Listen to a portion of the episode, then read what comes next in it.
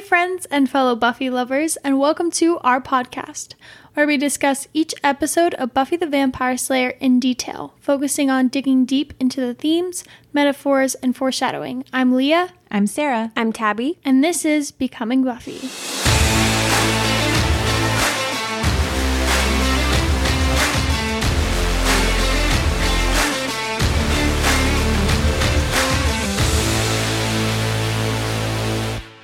Hey friends, Sarah here. Normally, this would be the part where we would jump straight into the episode. However, we wanted to take a moment to acknowledge and address what happened in the Buffyverse yesterday. For those of you who aren't aware, Charisma Carpenter, the actress who brilliantly portrayed Cordelia Chase, issued a statement accusing Joss Whedon of abusing his power on set and of creating a toxic and hostile work environment. She gave several specific examples of his harassment and abuse, and unfortunately, she isn't the only one. I speak for Tabby and Leah as well when I say we stand with Charisma and applaud the courage and strength it must have taken to speak out, and that we are angered and saddened by Joss's behavior. We also wanted to let you know that you are about to hear us talk about Carl Ellsworth, the writer of Halloween, the following episode, and how Joss took his script and fired him immediately after. Although Carl has gone on record to say that he holds no ill will and understands why Joss fired him, and although we really don't know the details of what went down, the new information brought to us by Charisma has caused us to look at this incident differently than how we viewed it when we recorded the episode a few weeks ago. The girls and I will be addressing this issue in a bit more depth next week and how it will affect our analysis of Buffy moving forward. But until then, we just wanted to say thank you to Charisma and thank you to the rest of the amazingly talented cast that poured so much of themselves into this show that we love so much. It is for you and because of you that we continue to watch Buffy. Hey guys, welcome back to Becoming Buffy.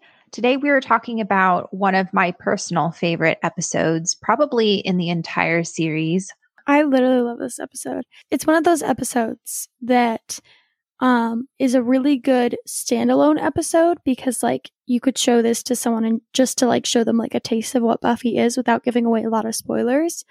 But it also like really really sets a lot of like groundwork for a lot of stuff that's going to come later on in the season, a lot of stuff that's going to come later on in the show.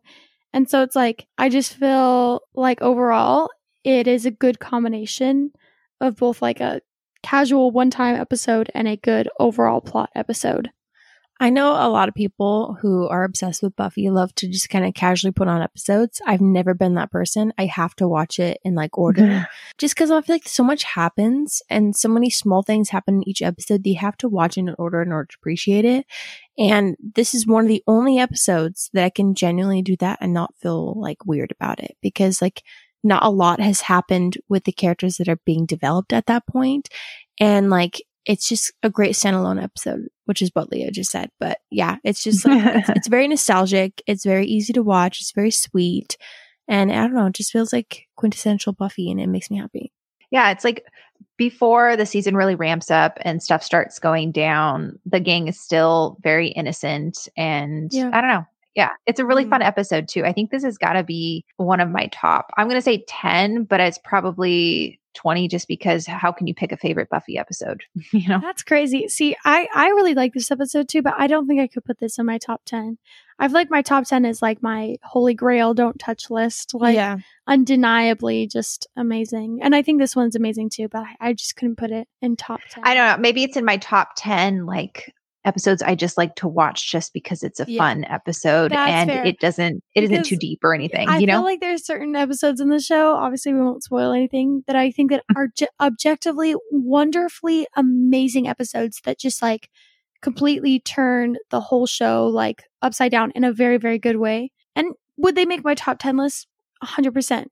Do I really want to sit down and emotionally get wrecked yeah. every single time I watch those? That's what I was thinking. No, too. But are they objectively just amazing episodes? Yeah. Yeah. My top 10 are all really emotional, like really great episodes, but I would not just be like, I'm going to casually put on this episode to wreck mm-hmm. myself. Oh, and speaking of not spoiling anything, for those of you who are new or are returning, either way, this is the spoiler free section, and we'll be having our Scooby Secret section, which is our spoiler full section at the end of the episode. So stay tuned for that if you want to know all the secrets of the entire Buffyverse. And if you don't, then feel free to go ahead and skip that section. But yeah. Okay, so season two, episode six, Halloween. And this episode, right off the bat, is pretty interesting because it was written by Carl Ellsworth, who has never written anything in the Buffyverse before this, and also never wrote anything after. Because when he wrote this script, he got called into Joss Whedon's office, and Joss Whedon was like, "Hey, so we're going to take your script. Thanks for that. Um, you're fired." Which cracks me never, up every time. I would never recover. If someone was like, "We really liked." your idea. We just didn't like how you did it. So we're going to take it. I think I would quit. Or just like, even just taking his script and then being like, thank you. All right, goodbye.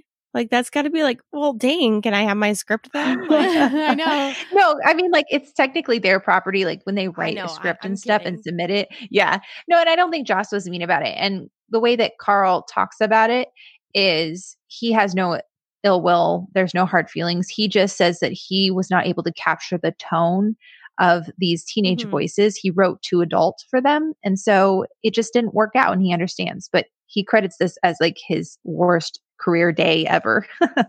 it would be for mine too. Seriously, don't blame him at all. his script though. He still has that on record.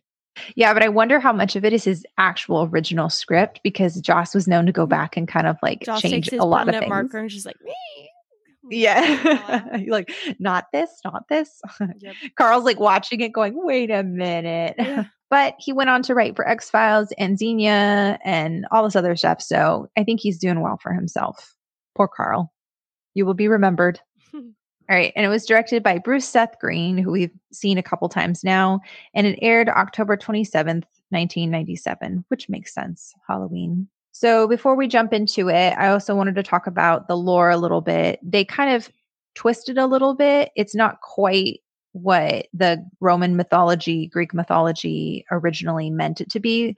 Um, the god Janus they portray him as the god of kind of like dual nature in this episode.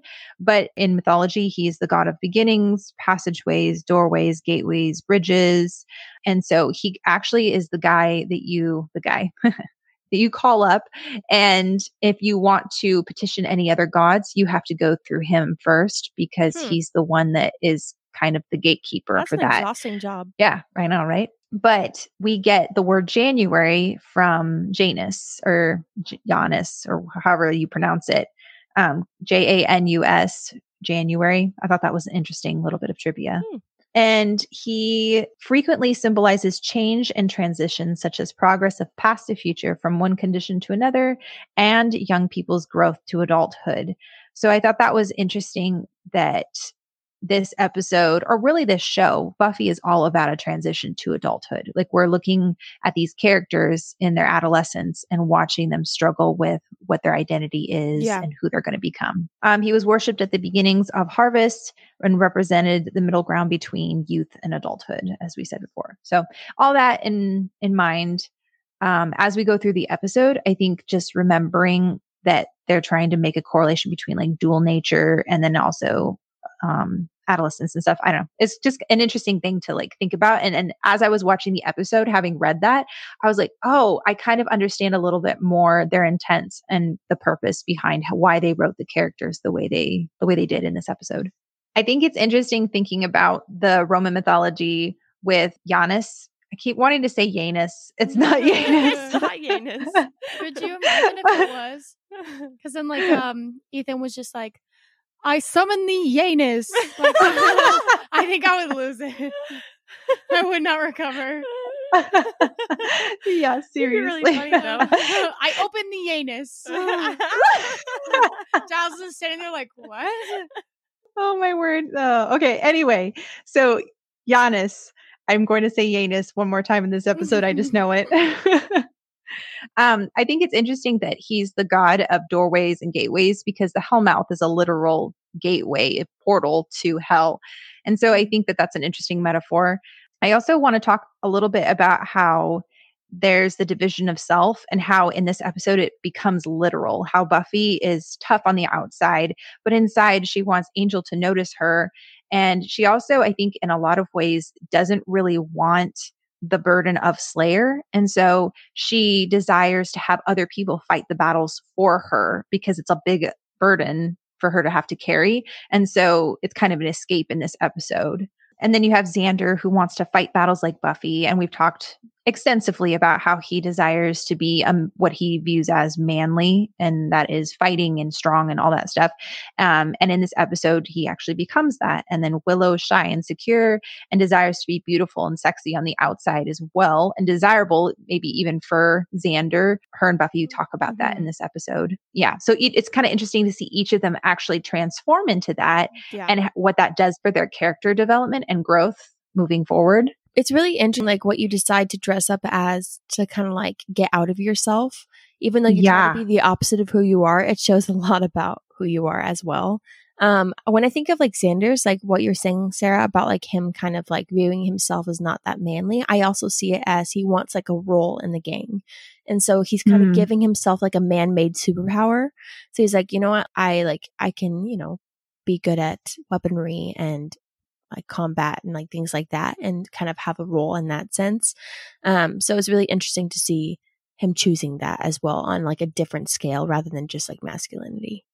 It's interesting around like Halloween time when it's like, oh, girls, you know, you can be whatever you want. And like girls will be, you know, sometimes sexy, sometimes whatever, sometimes funny. Like, whereas like I feel like a lot of times I always see like a lot of guy costumes like, I'm going to be manly. I'm going Yeah. to be a superhero or like, and so it's obviously not everyone. That's such a general phrase, but I just mean like, it's just very interesting to see Xander go for a very stereotypical masculine like costume when he could have just been like when it seems like more in him and Willow's friendship to be like something funny or something like Mm-hmm. goofy. Yeah, well, and it's interesting because the conversation that I think Buffy and Willow have, I don't remember the exact verbiage used, but I know that Buffy was like, hey, like Willow, Halloween is the time to be sexy. It's the time to dress as something that you aren't, but you want to be, or to get people to notice you. Like, and I think that a lot of people see Halloween as a time to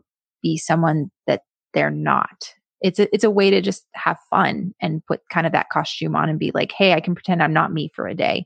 And I think it's funny that they took that literally in this episode. Mm-hmm. And it's so clever to find out that Giles's librarian costume is not who he actually is. Yeah, Yeah. Well, I was about to say, I was like, if, even though he's not putting on a costume, we we find out that there's like more to him. So he's been like, you know, kind of showing a different side of him to them when he has more that he hasn't told them, which we will find out Yeah. later about. Yeah. Yeah. And we'll talk about that when we get to it. But yeah, you're right, Tabs. And I should correct my statement. It's not a costume that he's putting on because Ethan Rayne even like mocks him for Mhm. that. And Giles is like, that's not a costume. This is who I am. Yeah. And I think it's, yeah, I think that's interesting. And we'll dissect it when we get there. But as we're going through the episode, for those of you who are listening, and if you are going to rewatch the episode, watch for these little things. And you'll notice the dialogue is very intentional in leading the audience and leading the characters through kind of a little bit of self discovery through the episode. It's just interesting. Um, oh, and the other thing I wanted to say is they talk about Shakespeare's Merchant of Venice again in here. And this is the same play that was mentioned in Out of Mind, Out of Sight. Um, and I think that's interesting because in Out of Mind, Out of Sight, it's the one that the teacher's lecturing with inside of the Mm. room. And you're talking about how people become invisible be- when they don't feel seen. And in this episode, it's about people putting on a Mm, costume the because they want to be seen a specific way. Dang, that's crazy. So. Yeah, it is. I think it's really interesting because Cordelia is the only one who puts on a costume and remains her actual self. And inside of Out of Mind, Out of Sight, she's the one that's talking to the teacher and is very confident, maybe even too confident in her flawed self. And I think that's consistent with who she is in this Yeah, episode, too. Absolutely. So, anyway, now that we've done that extensive dissection and beginning to the episode, we will jump in. Okay, this opening scene, I wrote down so many notes by like I always forget the transition from like the fighting from the first season to the second season. And yes, this is like se- or episode 6 in the second season, but the fighting is like so much better. And this scene, I was like, dang, like the the stunt double who did Buffy, like she wrapped her legs around the vamp's neck and then like spun him around. The vamp, I feel like he was a ballerina. He was so graceful with his kicking. Like, this is so interesting to look at. Like their fighting scene was like I couldn't look away. I was like, this is so cool. I love this scene and I love how like I, I mean we find out later, but like I love the fact that like Spike is like the one who's like filming. Not he's not filming it, but he sends a little groupie to film it and stuff. Mm-hmm. And I just think that it's interesting that this isn't like a crazy good fight for Buffy. Like this is just her normal night. Like, Yeah. this is how she fights. And no This is, one's like, looking. no one's watching. She's not Mhm. doing it for a show. She doesn't know no anyone's filming her. And so it's like I just love that this is just who she is, that she's like resourceful, she thinks on her feet. Like I wrote that down multiple times in the scene. Like at one point she gets pushed up against the hay wagon and like she pushes her weight off of the hay wagon. Hay wagon? Hay wagon. oh my gosh hay wagon and like kind of launches at the guy and then like later uses the um post and stakes him. Mhm. And so there was like multiple times where she was using her environment around her to Mhm. help her. And I just was like, that's so intelligent. Well, even Spike says like he's like critiquing her video and he's like, wow, very resourceful. Yeah. Well, I think this is also interesting too because Spike sent, I mean, we don't see on screen, but he sent these two vampires knowing one of them's going to die. And we saw him back in school hard. He told that guy, get something to eat. And then he knowing that he's going to get staked by Buffy. I think it's just interesting that Spike has no problem Mm-hmm. using his minions, his vampire guys as bait for Buffy. It just kind of shows a very cold hearted villain. And I'm excited to see more. Yeah. And I think it's it's also like the overlying thing of like from what we've seen of Spike, he just seems like someone who just very much like enjoys chaos and enjoys like just kind of the madness that is. doesn't care and he doesn't rules. really care about the rules or the consequences. Mhm. As long as he's getting what he wants, he will do what he wants. And so I think that it's just very interesting to see that because I feel like the master was just kind of like weird in a way that he was like had this weird loyalty to like his people. Um, He was traditional, and we see Spike just being like, to Yeah. heck with tradition. Yeah, I think that that's a good way of putting it. Like Spike is very untraditional, and so it's like I love how they have a villain this season that is like complete opposite to one we've already seen. So they're giving us something new. Yeah, yeah. And I'm going to be a broken record probably for, you know, the rest of the time that Christoph Beck is on Buffy, but the music in this scene is really good. The music in Mhm. this entire episode is really good. Like there's a bunch of strings going on in this particular fight and it's very um suspenseful, but it also feels a little Halloweeny. Like I don't know Mhm. how to describe it, you know? It's just really good and I love it. I'm here for it. So then back in the bronze, Angel and Buffy are having their coffee date I that they know. last the one that they agreed like, upon. Well, I yeah. mean, they they tried. Yeah. yeah. Uh, it's so cute seeing like Angel's just kind of sitting there like awkward. He's so out of his element. he like, element. doesn't know what he's doing, and then like Cordelia shows up, and I've never seen someone be so uninterested in a conversation. I know. I think it's, Yeah. At it's least funny. initially. He looks like he's trying to be polite. Mm-hmm. It's funny because I've seen scenes like this in different shows where it's like, oh, the girl comes in and then sees like the guy that she likes talking to somebody who's a threat. And then they think it's something like worse than it actually is. But most of the time it's like they actually are kind of flirting and like there are, there is some sort of like tension there. And then they're like, oh, and then they storm away. But in this scene, like there was literally nothing going on. It was just like he was sitting there and Cordelia was like rambling about some boy that she was dating. yeah. And then he just was like laughing. He just was like, "You're ridiculous. Mhm. Like this is stupid." Well, and I like that it wasn't blown out of proportion because, like, I know that, you know, shows have to make drama and all that.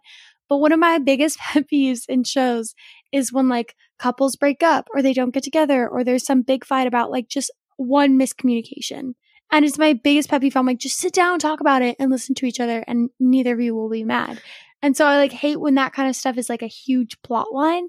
And so I like the fact that it was like dealt with really quickly, and Buffy had a bigger issue than him having coffee with like yeah, I think it wasn't necessarily like. I mean, I think what him talking to Cordelia kind of triggered it, but it wasn't necessarily Cordelia why she was upset. I think it was like no them sitting there together kind of showed her that she can't really do that. She can't really have a life. She can't really Yeah. date him normally. I And mean- she's like, "Dang, like that sucks." Like, yeah she didn't even really mention cordelia when Yeah. she was talking to him Mhm. she literally was just being like i want to come here and sit and have coffee with you but you know i have to go and stake vampires and like yeah. roll around in the dirt and stuff and so i like that like it wasn't sitting her and she's being like ah he's talking to another girl it was like Yeah. dang i really just wish that was me i wish i had that Mhm. time i wish i had Yeah. that freedom Yeah.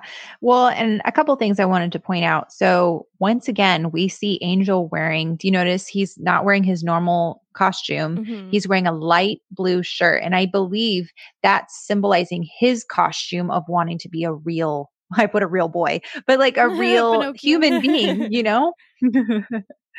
Pinocchio Angel. But, like, he- Yeah. but he wants he doesn't want to be a vampire and so he's trying to appear as normal as possible because he's going to go on a date with a girl who wants normal. And I think it's interesting because Buffy comes in with the straw in her hair and is like, "Man, dang it. I don't I don't match up to what you want, Angel." And he's Yeah. there thinking, "I'm not what you want either because I'm not I'm not a real human." It's just interesting. And then yeah, Cordelia, love the hair, just screams street urchin.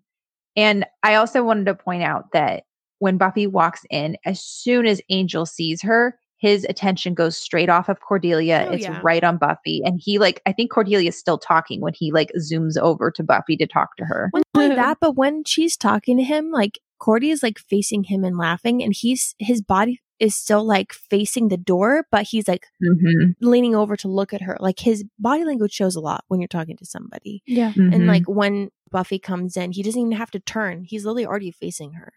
Yeah. Yeah. Cordelia makes fun of Buffy's hair and he says, You look great. And then she says, Dates are things normal girls have. You know what I think about? Ambush tactics, beheading. Um, Not exactly Which poor Buffy. are made of. yeah. So then Buffy leaves and Cordelia decides to shoot her shot and brings him a cappuccino. Good luck, Cordelia.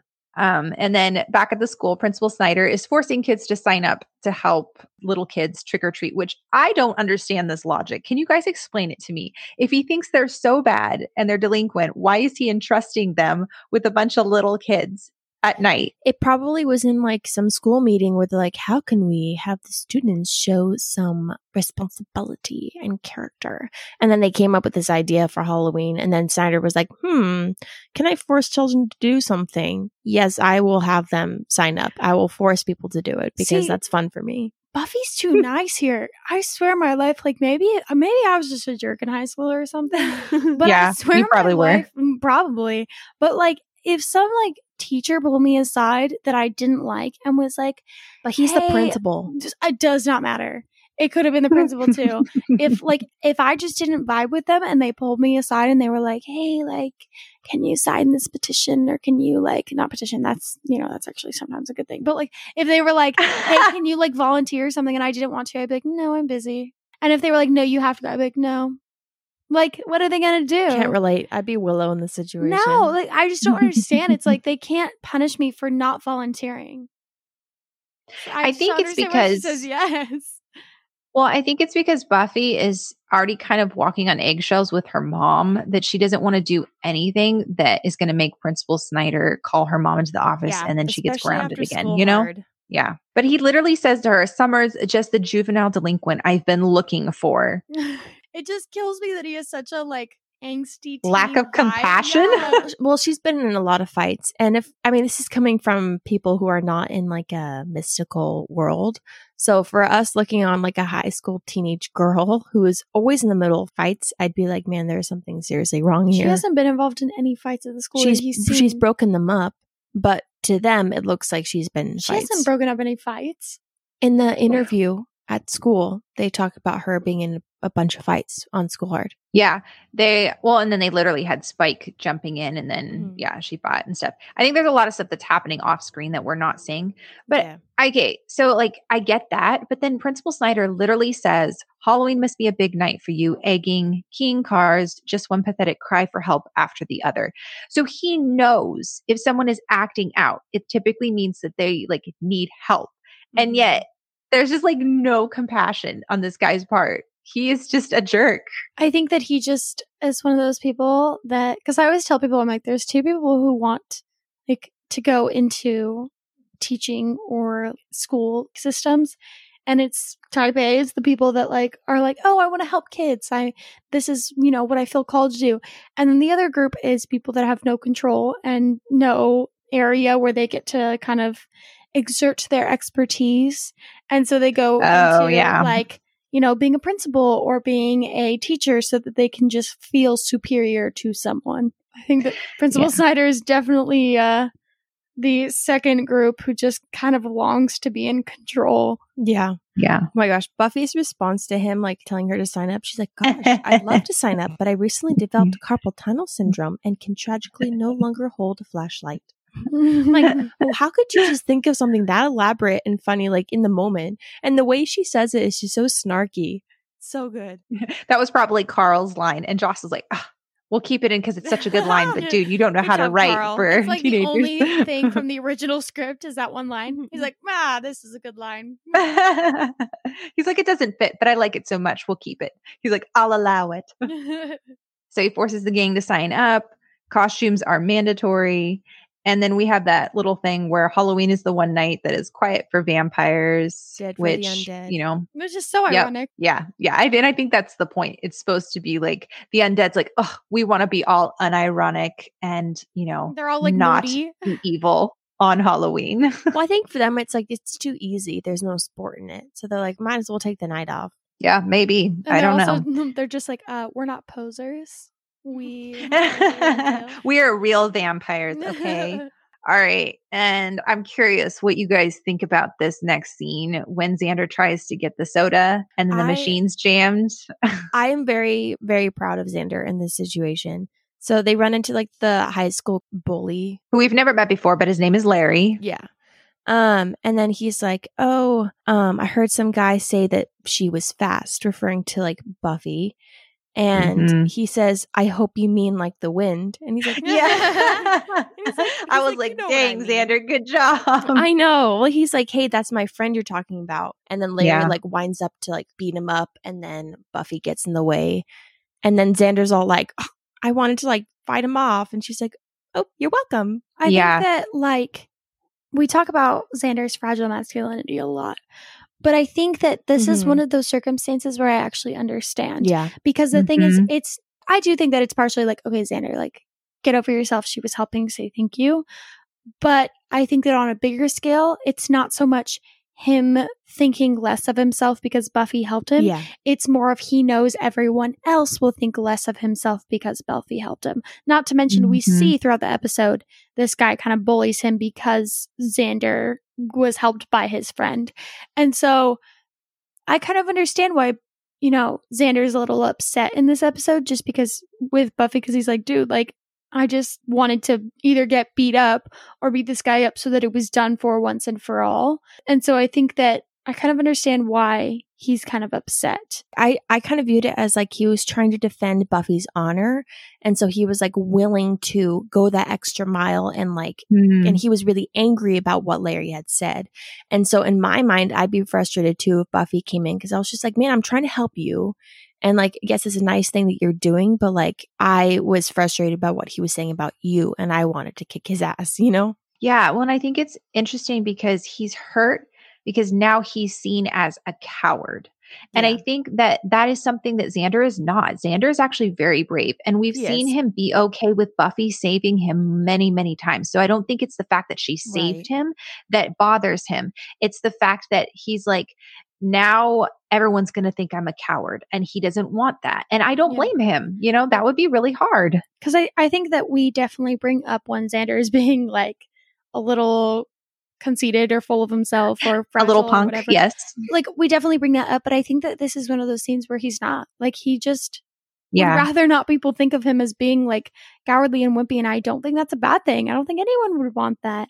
And I think that it's like it can be frustrating because he was like, I want to fight my own battles. I want to like I want to show that, you know, I can handle this myself. And I think that I don't know. I just I really felt for Xander in this scene and in this episode in general. Well, yeah. And I mean, props to him for also saying that to Buffy in the moment, too, like communicating his frustration to her instead of stewing on it and just sitting on it for a long time. And I think that's something that Buffy needs to grow in. She is a little oblivious sometimes of when she needs to step back from things. Like we saw that in Inca Mummy Girl, where she wanted to go and tell, oh, I don't remember the kid's name now, to stop touching the statue. And uh, Willow comes in and says, No, like, I think I should talk to him Mhm. because you tend to resort to violence. And in this situation, like, Xander's like, Hey, when it's vampires, yes, please beat them up and save me. But when, like, let me fight my own battles and live my own life, you know? And I don't think that's a, that's a bad thing to Mhm. want, you know? She also Yeah. didn't resort to violence. He was about to punch Xander and she just grabbed his arm and said, Get gone. Like that's all she did. She didn't punch him or anything. That's true. But she did kind of insert herself and then she also took his drink afterwards, which I know she wasn't trying to be malicious, but it was also like that just shows how very oblivious Buffy sometimes is to Xander. In general, you know, or even just her friends. I think sometimes she's like, "Oh, Xander's in trouble. I'm, I have the strength and the power. I'm going to save him." And instead of taking a step back and being like, "What is the best thing for Xander in this moment?" You know, I don't think she knew what they were talking about, but yeah, for sure. And then she no, no, she didn't. But that was also like that's a flaw on her part. Like, Yeah. make sure you understand what's happening before you jump Sure. in. You know? Yes, but I also think it's like personally, if I saw that some guy was about to beat up my friend and I had the power to stop him, I don't think I would walk up and stop him being like, "Hey, let's talk about this." I think I would walk up and immediately be like, "I'm going to go protect my friend." And so I think that Mhm. like this isn't a huge fault on her side. I do think that sometimes Buffy is a little oblivious because she can just be very much like in her head like I didn't even notice that. I didn't even see that. But I think that this is literally just one of those cases where she tried to protect her friend and like it just may not have been the best course Mhm. of action. The, Sure. The phrasing of it afterwards, though, when she talks to Willow, she's like, I think I just violated the guy code. Mhm. And she's like, Poor Xander, boys are so fragile. Speaking of which, how is Angel? I know. Oh my goodness. Oh my she talks goodness. about the non date. so funny. And Buffy thinks Cordelia would be more of Angel's type. And then they're like, well, we don't know what his type is. And then they're like, hey, we should go look into the Watcher's diaries. Well, then they don't actually say that. They're like, it would be wrong. And then, you know, You can cue the see that, heist like, music. You can see that like uh, Willow's been like dying to do something like this. She's like, that would be wrong. Yeah, Willow has no problem breaking into things. yeah. I okay, I don't know how Buffy didn't do this beforehand. I would be burning with curiosity about what Angel was like. I would literally do Dude, right? second. I would not even wait to find out if he was interested in me. I would see him day one, find out his name, but I'm gonna go look him up. Because Well, like, as soon why as we not? find out he's a vampire, yeah. yeah. Yeah, have- you're like, you have like a hundred and something years of history before you met me. It's like, I was about and we have diaries. Yeah, there's so much. I mean, most people, when they meet the love of their life, they're like in their 20s, 30s, sometimes a little bit later. That's a lot of years. But he's been alive for like twice as long as most people have. That's so much life before you. I'd be so curious on what happened. Yeah, exactly. So then cue the heist music. They sneak in. Well, Buffy sneaks in, Willow stays out, and Giles wants to talk about Halloween. And he's like, hey, we should, there's not gonna be any vampires, so we should work on your battle techniques. And Buffy's like totally trying to stall while Willow comes in. And then, okay, this is hilarious because she asks him what he enjoys to do, like what he likes to do to relax. And he's like, mm-hmm. oh, like touched. She's asking. He's like, well, I enjoy cross referencing. He's so pure about it. It's also just like, is that a hobby? Like cross Yeah. That's literally his That's job. But I think so it's just- stressful. I think that I know my he doesn't know hurt. how to like being a watcher is more than his job. Like that's literally his life. And so I think that he lives for the things in his job slash life that like are not a burden to him. And so like cross referencing is something he has to do all the time. But it's like one of the only things he likes. So he's like, I guess this is a hobby. I do it all the time. Like it's just so funny. But do you see like the little smile on his face as he's like thinking about cross so referencing? cute. And then Buffy's like all nervous because she's like, well, it's got to get all the stuff and get inside. Well, Giles is office." suspicious. Yeah. And she says, Look at me when I'm talking to you. I know. She's like, Miss Calendar says you're a babe. And then Willow shakes her head. She's like, come on, Buffy. No, she looks so disappointed. Yeah. A she's like, Miss Calendar said you were a babe, a hunk of burning um something or other, which you know, hunk a hunk of burning love. Oh, yeah. And then as she goes, Giles is like, Babe, I can live with that. I know. He seems so content. He's like, So "Oh, cute. Okay. And then I love I love this next scene. One because it's so high school. Like or not just so high school. This is what two girls would do is go hide out in the girls' bathroom with a diary and pour over a guy. And the music that kind of plays is this just beautiful almost like music box type music. It's just very mystical and Mm-hmm. magical type music as they're looking at the pictures. It's just really, it's just a cool scene. I It's like it a lot. Just like Willow knows that her friend is kind of like hurting and is confused and stuff, and so she's like willing to go and break into the office and like grab the book for her and sit there and read it with her. And like I think she's also partially curious, which is Mhm. totally normal. But I just think it's very sweet that like Willow is being there and supporting her friend through all of this. And it's also just funny because like Buffy finds out, you know, Angel's into, well, was into these type of Victorian era women and like all this stuff. And like Buffy's saying like, oh, this would be so fun. It'd be so pretty. And then Willow has that line where she's like, yeah, I think I prefer to vote. Yeah. And she says, these women being beautiful was their job. And Buffy says, clearly this girl was a workaholic. also, they say this girl doesn't have a name, but you can clearly read that there is a name written right Uh, next to her. And it's was Sarah Goodfriend. Isn't that random? What's her Sarah? name? Yeah, her name was Sarah Yeah. Goodfriend. Yeah. Good friend. I'm like, Sarah's a ew, good. Sarah. Imagine what kind of name is imagine that? her, Uh, her- her middle name. You know how some people have middle names that are just like F dot, B dot, and it's just like A. So it's like Sarah, a good friend. well, okay, so there is actually a fan theory out there that that is Darla. That's that- what I that was woman. thinking. That's why I looked for the name because I wanted to see if it said Darla. I mean, Yeah. I wouldn't be surprised. Like, she was a vampire. She lived for forever. And, like, I wouldn't be surprised if in record books and stuff they kind of got her name wrong. Like, she, Right. I'm sure well, she lied about her identity sometimes. yeah. Right. Yeah, exactly. I mean, that's r- around when Angel would have been, you know, turned. So, yeah. Then Cordelia enters, and this conversation is sad, but also kind of funny. She talks about how she comforted Angel, and then she thinks that they mean that Angel still lives at home. Yeah. He's not like other guys. What? He lives at home still? Do you have to wait till his parents come home? And she's like, um, his parents have been dead for a couple hundred years. Or Buffy says like, that, and "Oh, Cordelia's like, oh, good. Mhm. Wait.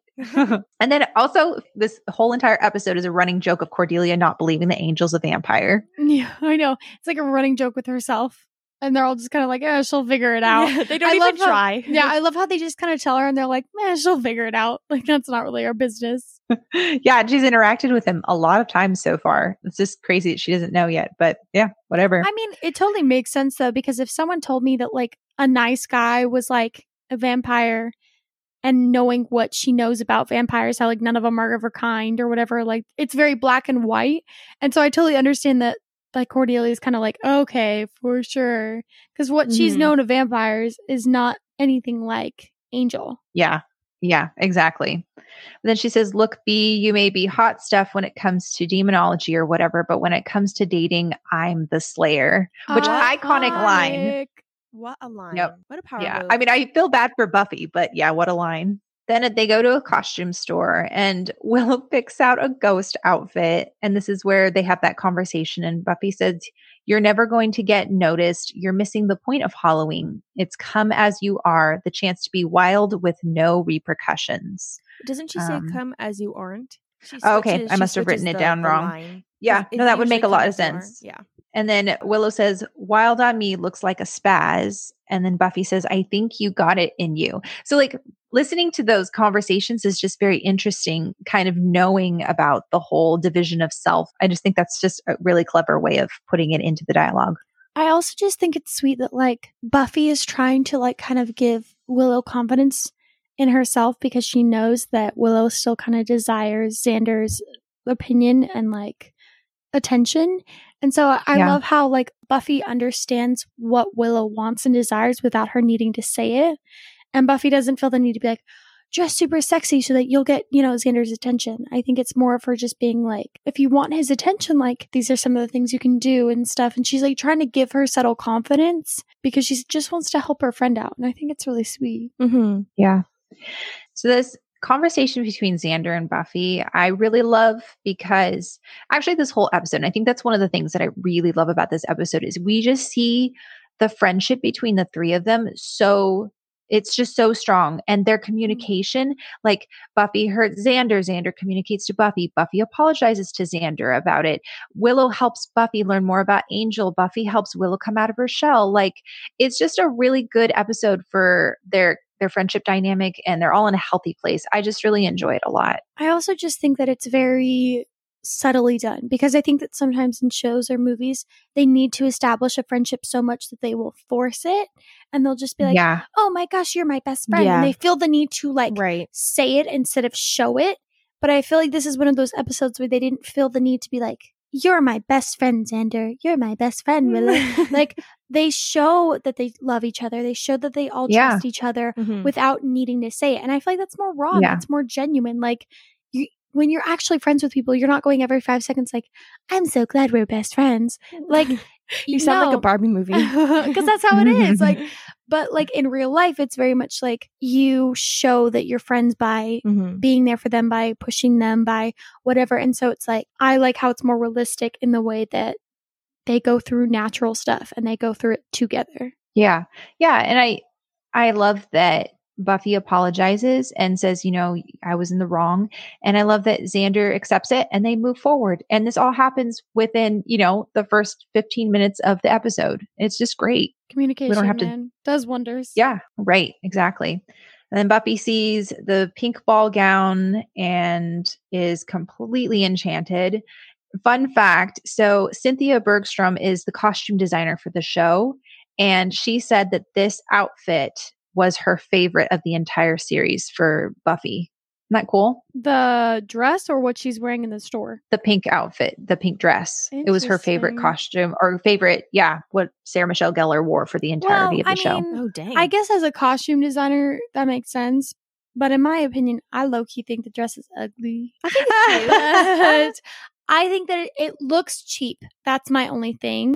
But it is a costume. I know, I know, I know. Let me, let me finish. My thing is that like I I personally don't like it.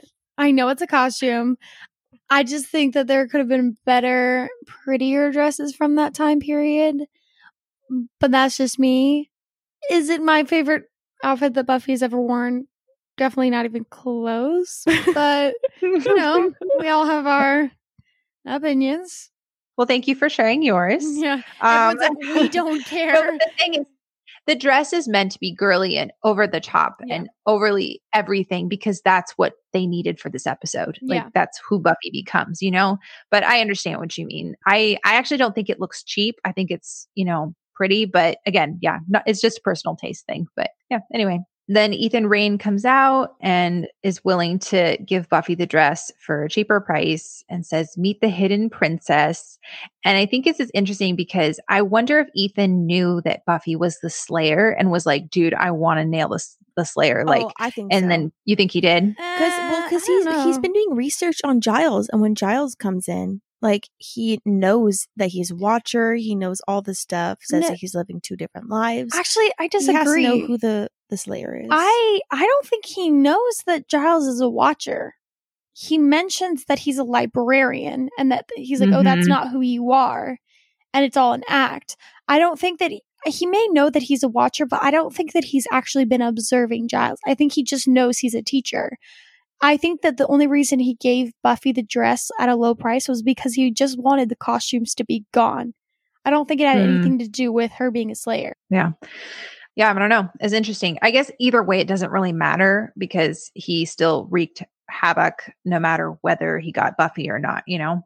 So Spike is watching the tape of Buffy fighting and he says she's resourceful. And then, okay, I love this scene. I, I love Same. Drusilla because Joss and the writers like to speak a lot in metaphors and have a lot of foreshadowing through Drusilla. It's just really interesting. Mhm. Um, so whenever she talks, I'm always like, ooh, what are they trying to say with that? Because it's Mhm. really obscure and yeah, it's very cleverly done. So Drusilla says, Do you love my insides, the parts you can't see? Which we're talking about the duality of nature, right? And Mhm. everybody that's that's exactly what Buffy's worried about. Buffy's worried that Angel loves the parts of Buffy that he can see and can't see. Everybody else is wrestling with that. And so Drusilla kind of is putting to words what all the characters are wrestling with as well. And Spike says, eyeballs to entrails, my sweet. And then he says, that's why I've got to study the Slayer. Once I know her, I can kill her. And once I kill her, you can have your run of this place. So yeah, it's just interesting because that's exactly what everybody's been wrestling with, or specifically Buffy and Angel. And then Drusilla says, Don't worry, everything is switching outside to inside. It makes her weak. And I think this is interesting too, because, and um, we could probably make a drinking game of how much I say interesting, but it all is interesting that she says that this makes Buffy weak. And I think it is, yes, it makes Buffy weak because it means she's not herself. But I think when Buffy doesn't accept her role and her calling as a slayer and accept that this is who she is, it makes her weak because she's constantly distracted mm. and looking to other things and looking to other places and trying to figure out how to do anything else other than the role of what she's been called to. Does that make sense? Yeah. I also think that, like, from what we've known of Spike's character, he is not someone who necessarily plans ahead, who sit and watches yeah. and thinks like, we what we've observed of him is he's very much the direct approach. Even the first time he met Buffy, he observed her for all of like five seconds and then stepped out of the shadows and was like, "Oh, I'm going to kill you on Saturday." Like, yeah, he has never been the subtle attack approach, and so I think it's very interesting now that we see him kind of like collecting information about her, observing her, like learning her. It's interesting that we're seeing him kind of needing to step out of what he's used to in order to just be able to fight Buffy and defeat him. Like I think it just kind of goes to show like that she's kind of not what a regular slayer would look like. Yeah. Yeah, and I think it shows maybe a little bit of desperation on Spike's end and maybe or even not desperation but a sense Fear. of like whoa this is someone new so i need to actually like take a step back and be mm-hmm. purposeful mm. and intentional in how i'm going to mm-hmm. attack her you know so back at the store ethan is uh, Shocker, the villain, and what? is doing some sort of weird spell. yeah, yeah, right. A new character we've never seen before, and is he's the, the villain? villain? Shocker. he's either the victim or the villain. That's yeah, what it is. He's definitely not a victim. He says, The world that denies thee, thou inhabit, the peace that ignores thee, thou corrupt chaos. I remain as ever thy faithful, degenerate son. And then you see the two faced statue representing chaos and order. So in Buffy's room, the girls are getting ready for Halloween, and you find out that Angel doesn't know about Buffy's costume, but he's going to meet her later. So it seems like they're going to either go trick or treating together or do something fun, which I think is really cute. That like they're going to hang out together and like I know go do something fun for Halloween. That's so like sweet and innocent. Yeah, and then we know when Angel shows up later, like he's not wearing a costume. So I wonder if he was just like gonna go as a vampire or like what he was gonna do. or I just think they they were planning on hanging out on Halloween, and hence she didn't tell him what her costume was. So he was thinking, "Oh, I'm just gonna hang out with Buffy later." He's not thinking, oh, "We're yeah. gonna go trick or treating." Well, especially something. since like vampires don't make a big deal out of right. Halloween. I think that he probably was just like, "We're just gonna hang out." Yeah. Yeah, that's true. And I also don't see Angel's a big costume guy. No, but no that's just me. So Willow comes out and her outfit is so cute. cute. She looks so cute. I and she has great abs, man. Yeah, I yeah. Know. Little fun fact. Um, this was one of like the first episodes I watched kind of like out of order. I don't remember when, but I remember like walking in on it and just like mm-hmm. someone was watching it on the TV. And I saw Willow in this. I think one of the scenes I saw was her walking at the end of the episode, was mm-hmm. like one of the only things I saw.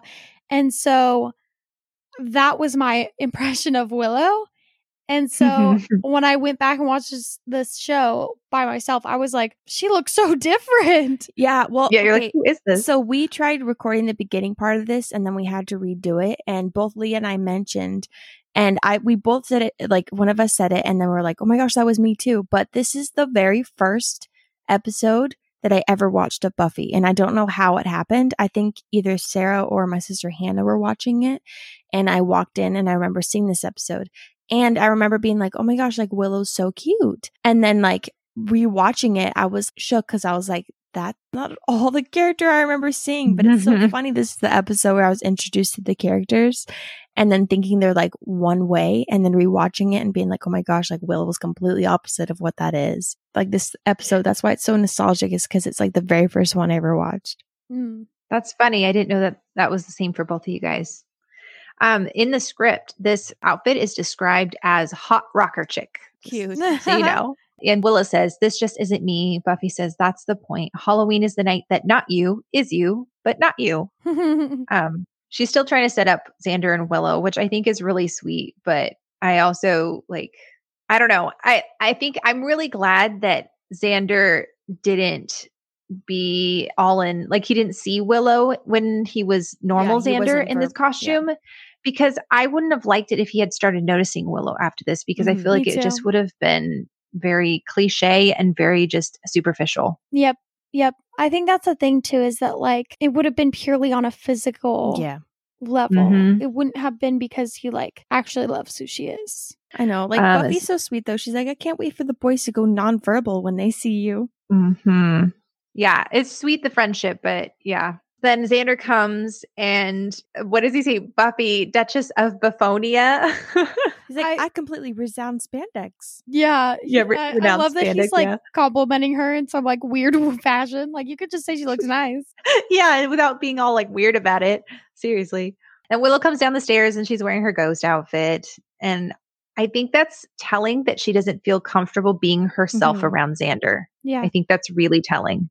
Well, they've been like buddy buddies. And so in her mind, she's like, I don't know if I'd feel comfortable looking sexy around him. I think that would just be like an awkward and uncomfortable thing for their friendship since they've been like best friends since they were really little. It's got to be a weird boundary to cross.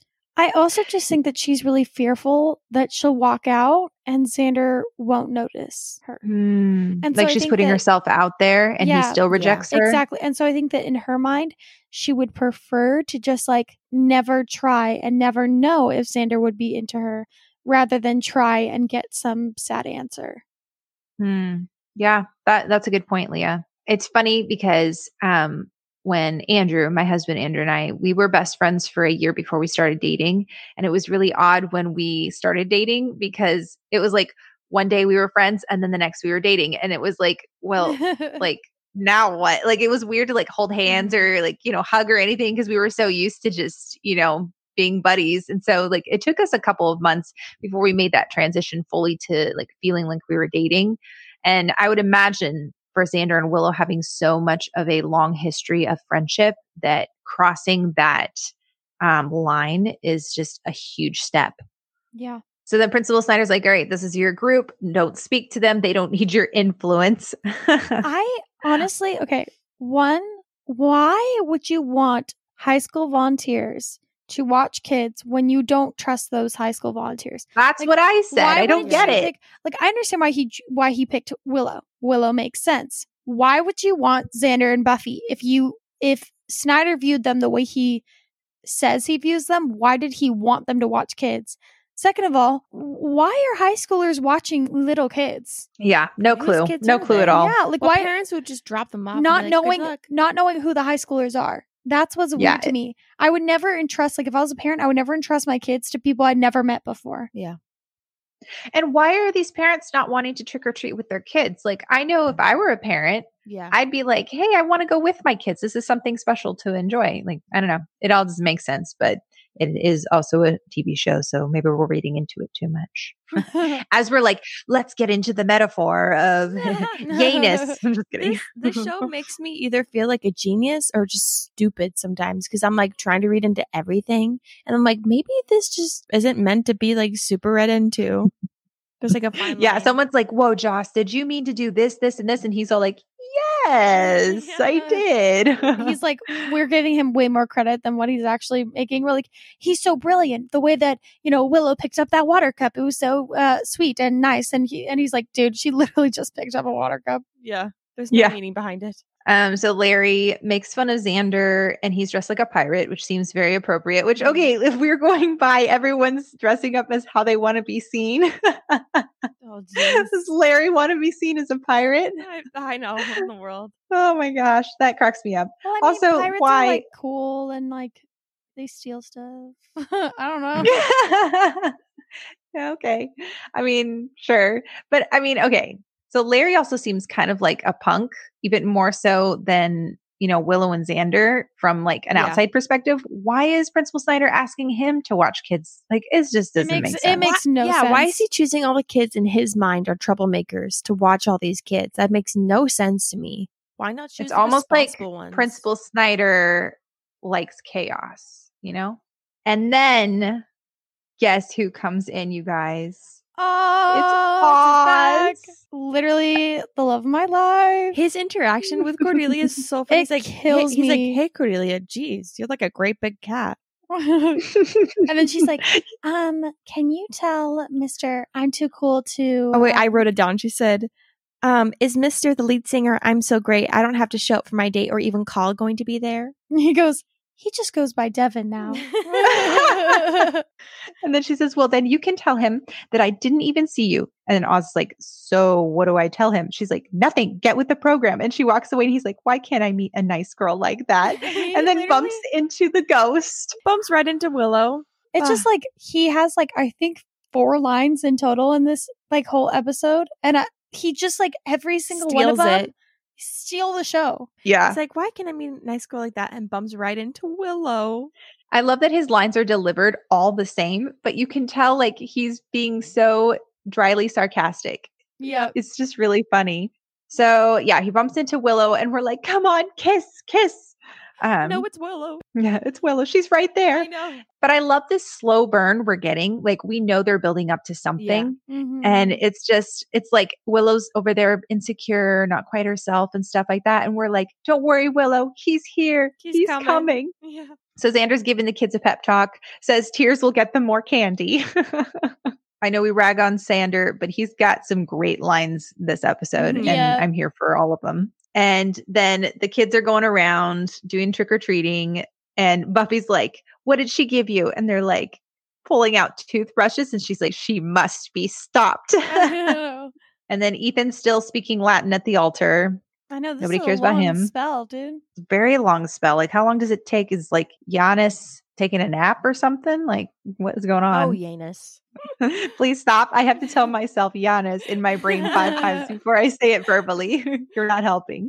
So the spell is cast. Ethan says showtime, which I get the feeling that Ethan is very much a performer. Like you get the feeling that he loves stirring the pot. Oh, Yep. absolutely.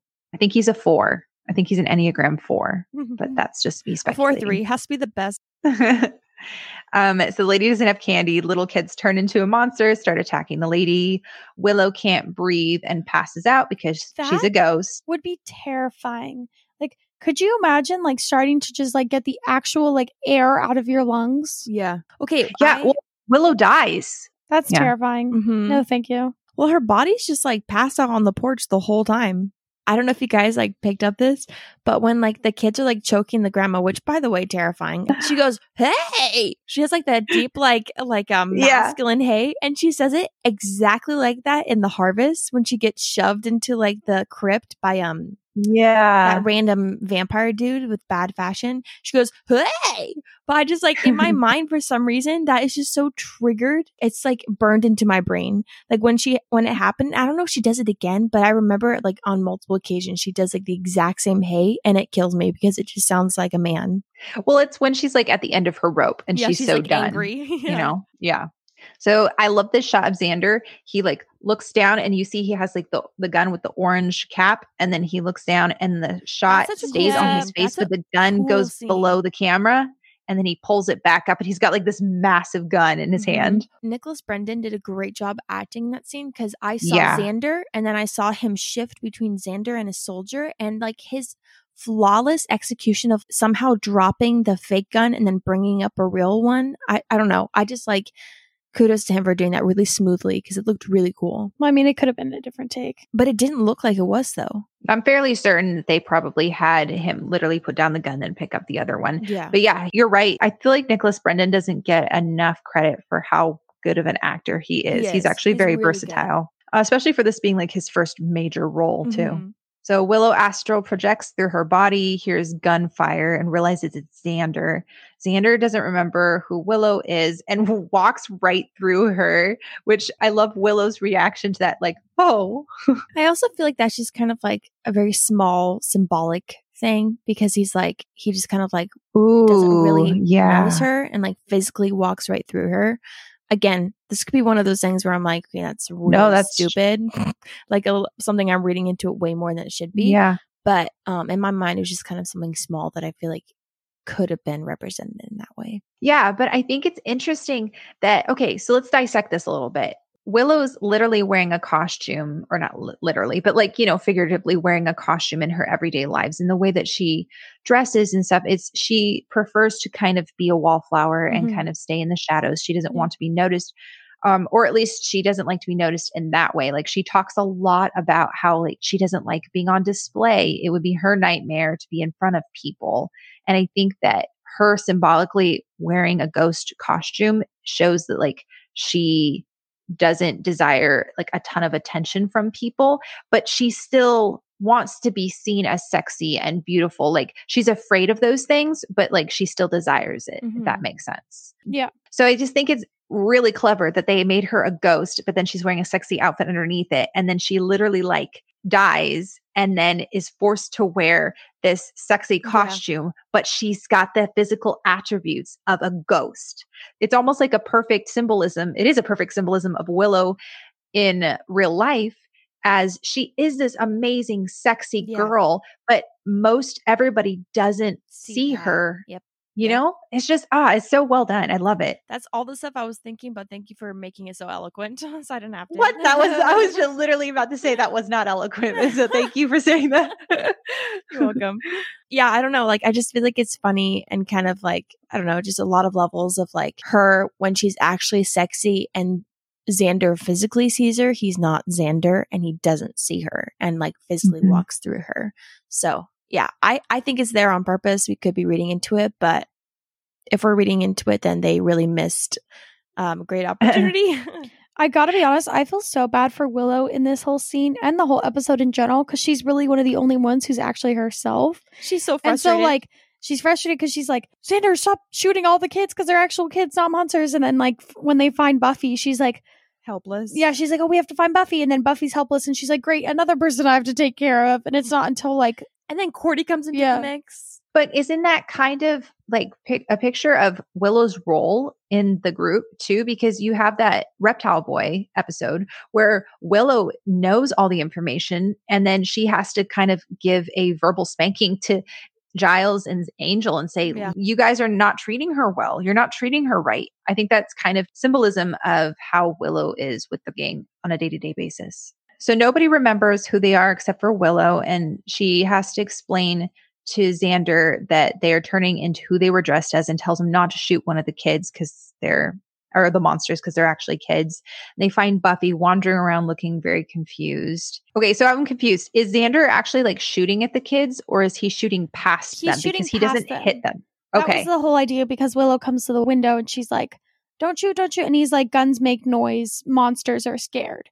And so, like, Gotcha, he pretty much okay. was saying, like, I'm just scaring them off. I'm not shooting them. Gotcha. Because I was like, wow, he shoots worse than a stormtrooper. Like, this is bad.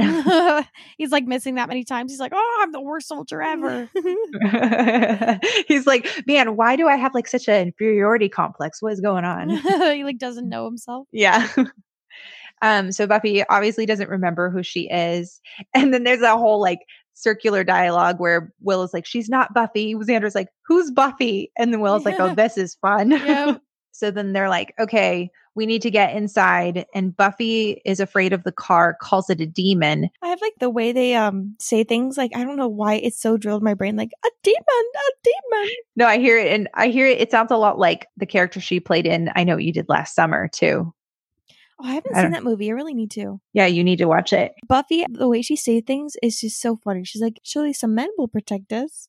I'm like, man, they're really playing into the narrative of like, you know, Poor innocent poor girl. innocent girl, and then feminism. It's just like it's it's a little on the nose, but it's I eat it up. I love it. But I think that it's accurate though. Mhm. I think that if a woman of that time was like, you know, somehow transported here, like that's legitimately how they would think.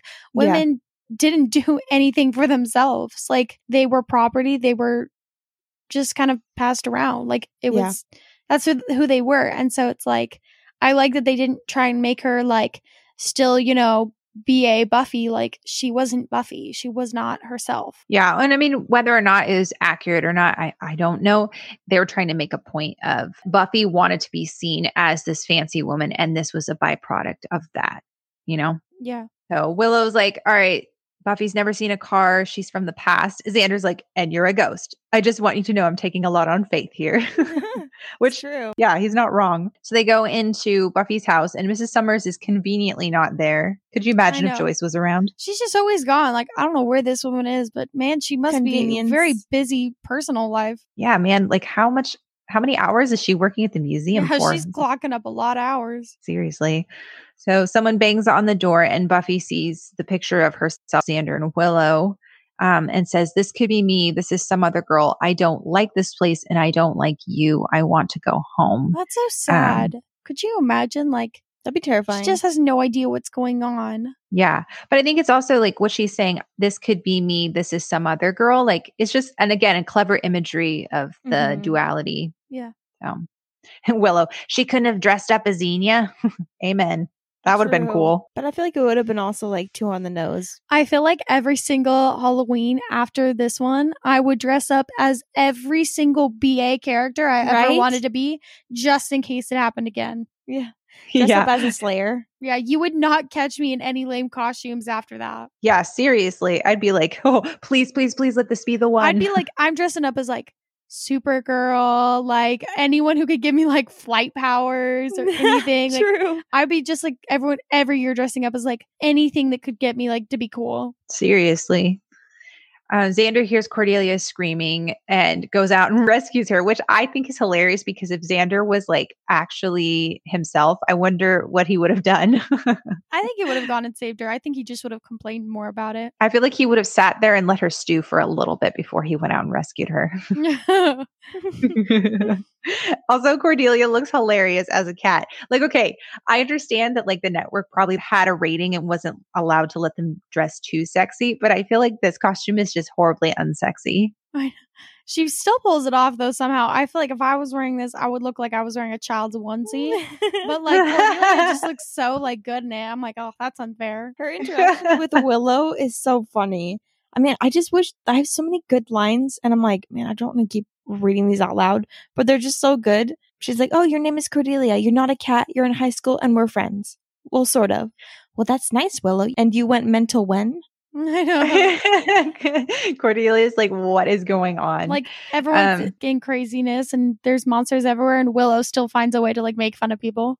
Or is not Willow, Yeah. Cordelia. Well, and I think once again, the fact that Cordelia didn't change into anything is so on the nose for her character. Like what Yeah. you see is what you get with Cordelia. like, of course you know? Cordelia didn't change. Why would she?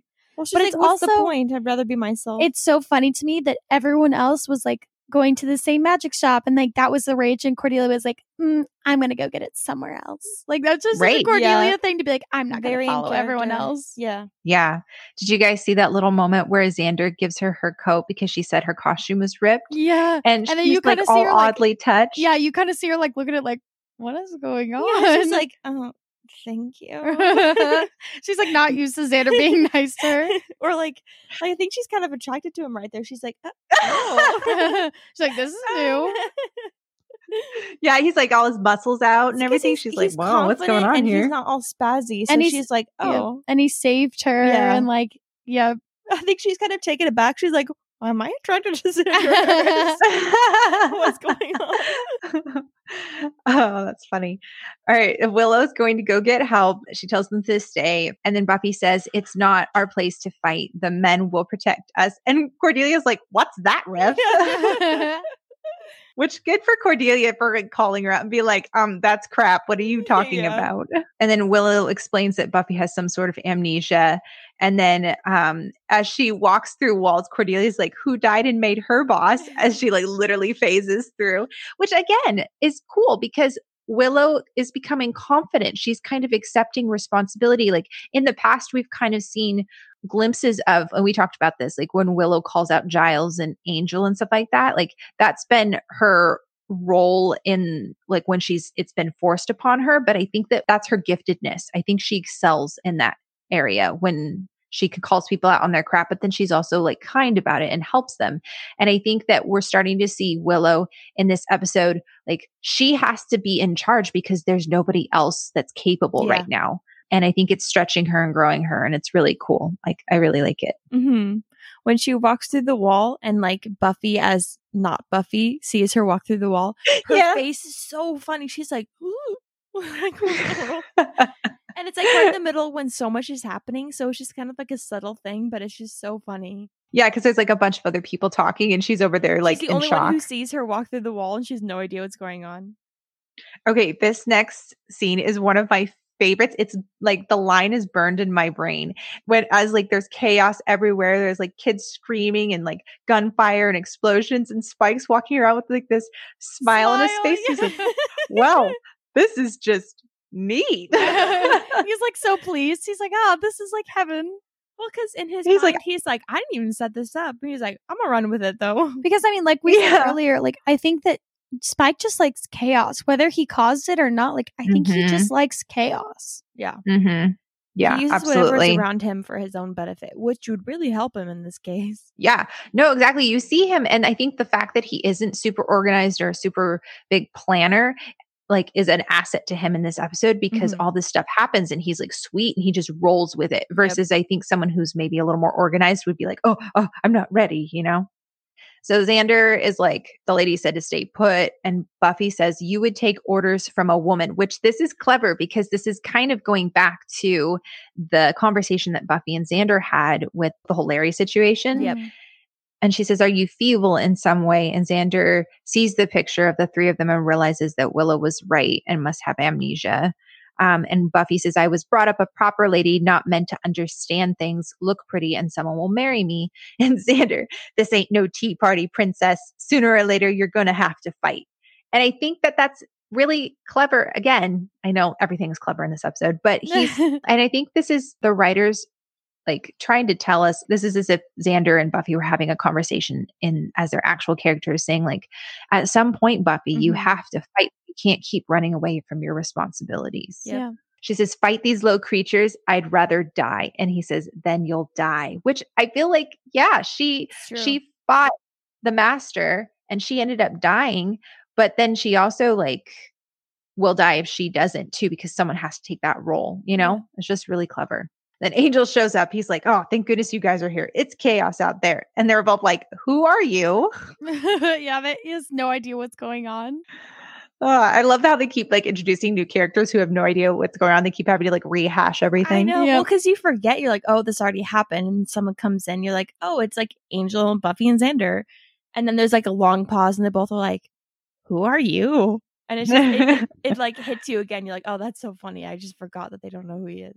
oh this the scene No, okay, okay. This Oh my my I literally, I full out belly laughed when freaking Willow I goes through the goes through the wall and Giles gets like literally like terrified. He like throws things. I think what made me laugh so hard was he like composes himself and he goes, "All right." Like, Doesn't like, even ask questions. like he just like adjusts super fast. It's so No, funny okay. to me. what makes this moment better is you guys know what he was doing right He was cross referencing. Of course. I know. See, I was about to say, I was like, what's funnier to me is the build up to it. He's like sitting there cross referencing, and then he's like, here's like crashing out in the window, and he kind of like turns his head and he's like, meh. And then he goes back, and then Willow comes in, he throws things. That it's just the build up. The scene is perfect. And I forget about it every time.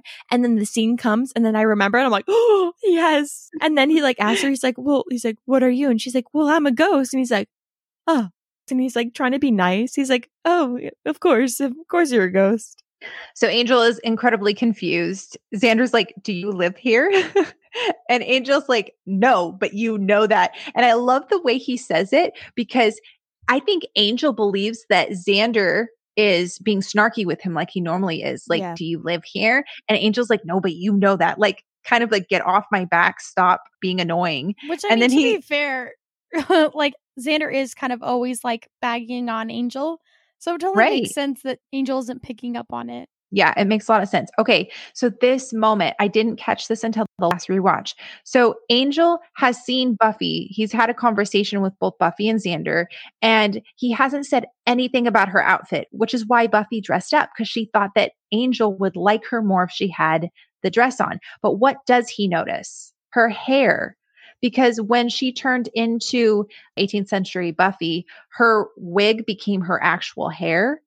And so you notice at the beginning of the episode when Buffy mentions about her hair, Angel doesn't notice her hair and that, but he notices it here because it's not actually Buffy's hair, which shows that Angel truly sees Buffy. He knows when she's not herself and he knows when she's like yeah when she's anything else and i think that that's really interesting like he picks the straw out of her hair in the beginning of the episode but in this one he's like doesn't even notice her clothes he's just like what happened to your hair? Does that make sense? That's really interesting. And like, I totally understand what you're saying. I like when I first watched this, I didn't pick that up at all. I viewed it as like a guys never notice what happens with girls' hair because he's like, "What's up with your hair?" So in my mind, I was like, he probably doesn't even notice. It just looks a little off. Um, and I kind of viewed it as like, like how every guy doesn't really notice like like details about girls, but that's really interesting that he noticed Buffy's hair in the beginning of the episode and then mm-hmm. noticed it this time. But yeah, that's true. That's interesting. Well, because I mean, all right, if you're looking at Buffy, how she was dressed in that scene, what would you notice first, the hair or the dress? Well, yeah, obviously the dress. Uh, actually, the dress, know, because she has like really dark, long brown hair. So I feel like I would notice that first. She does, but the dress is like this really hot pink, very poofy dress. You know, I think I just meant think to notice the the dress first. I think I personally would notice the hair first yeah. because I love hair, but I think that you're meant to notice the dress mm-hmm. first. Leah, being the queen of fashion, says, I wouldn't notice the huge poofy pink dress. I'd notice the hair. I, t- I told you I don't like the dress. I think I would try to ignore the dress first, but yeah. I just think it's interesting that like at the beginning of the episode, you know, he's picking straw out of her hair and says, I didn't I didn't notice your hair. Like cuz he's talking to her. He sees her. He sees the woman that he loves and he sees her heart. Versus in this one, he's like squinting at her like, "What's up with your hair?" and that he knows he realizes yeah. something is off about Buffy before they even tell him what's happening. So, I just thought that was really cool. And I think that goes to show that Angel mm. actually sees who Buffy is inside and cares for her. Mm-hmm. Um, so I just thought that was a really cute little moment. And maybe again, I'm reading into things, but I think that that's no, that intentional. So Cordy comes in, explains everything, and then like monologues for a second and then stops and goes, Hi, how are you? Oh my gosh. Her like endless attempts to try and get Angel to notice her is so funny to me. I mean, she's yeah. supposed to be the slayer at dating, so why isn't she better at it? Whoa, good burn, Maybe Dabs. Angel's different though because he's not a real guy. Um, the lights go out. Buffy grabs Cordy. Cordy's like, "Do you mind?" Oh, Cordy uh, episode's so funny. She's funny in every episode, but they give her more um airtime because she's literally stuck with the gang the whole episode. I think this yeah. is one of the first episodes where she's and they're like stuck with them, other than like out of sight, out of mind. But she was only with Buffy for a lot of it. But this, like, you, when I get like more Cordy time, I just get so happy because she just really lightens up the mood. And then, okay, this is also really cool because Xander starts to take charge here. He says, "You take the princess and secure the kitchen to Angel," and then he says, "Catwoman, you're." with me. And you notice how nobody questions it and how Angel actually takes orders from Xander. And I think this is interesting because I felt like obviously there's a rough relationship between Xander and Angel, but I think that when Xander is right, he's right and Angel actually like has the humility to listen and I think, follow. I think it's more along the lines of like both of them recognize there's a bigger picture and so mm-hmm. Angel's just kind of like, this is not worth being like, why are you in charge? Because Angel is solely focused on Buffy right now. So I think that he yeah. would have taken orders from everyone if it meant that Buffy would be herself again. Not to mention they're all used to listening to Buffy anyways. And so I think that it's they needed someone to kind of tell them what to do because Buffy's usually the one who does it and Willow's gone and she was taking orders before. Yeah, that's fair. That that would make sense. It might have been completely different if Xander had said, um, Cordelia, go with Angel and I'll take Buffy because Angel might have protested and been like, no, no I want to go with Buffy. Yeah. yeah. Yep. Okay. I have a question. When they get I think I know kitchen, what it is. There's a vampire in the house. Yeah. That doesn't yep. make any sense because oh, here's the thing. Even though they are like mystically whatever. Well, I was about to say, I don't think. No, but here's the thing. They're still bound by the rules of vampires because Willow's a ghost. So she's yep. bound by the rules of a ghost, which means she can't touch anyone. So it doesn't make sense that there's a vampire in the house because, like, you don't see Spike or anyone else entering any homes. Like, it doesn't mean it's a free for all. It means you turn into whatever your costume was, the rules going along with that. So it doesn't make any sense that there's a vampire See, in the house. I, I viewed it as like Buffy's no longer Buffy. so it's not her house. But it's So the vampire can get in. but it's Joyce's. Oh, I, I was about to say, I was like, I can see them thinking that way unless Joyce somehow got a costume and was a different person. Then I could see the vamp coming in, but they don't explain that. So Yeah. I, I, I see, I see what they were trying to do, but I also see the flawed nature of it. Yeah, and there there's also a really big problem here too because okay, so let's say that it was actually a kid dressed up as a vampire. Okay, so Oh, then they're somehow true. able to yeah, and they're somehow able to circumvent and come to the house. Then why is Angel trying to stake this? Cuz he clearly asks Buffy for a stake. He's planning on killing this then person. It's not a kid. Then it's got Yeah, be an actual and it's one. not if it was an actual vampire then it shouldn't be in the house so this is a very very clear like fault it's a continuity error Yeah. hmm it this has bothered me for so long and i've thought so long and hard about how it could work but there's just no way yeah, I've I think it was just a simple mix Yeah. up. I've never noticed that. Mhm. That's crazy. yeah of all things why was it a vampire like they could have literally had That's literally what I anything thought. I was else like, in the why house wasn't it a demon? Why wasn't it like anything like? But it had to be like you know a vampire. It's like ugh. Yeah. So Buffy sees Angel's true face and screams and runs, which again, probably reading Mirrors into things, but uh huh. Yep, yeah. I- I She's scared of. Angel. I Yeah. think that it's more of like she's scared of the vampire in him because like Mhm. there is a part of her that is designed to kind of fear that and designed to kind of like get rid of it in a way.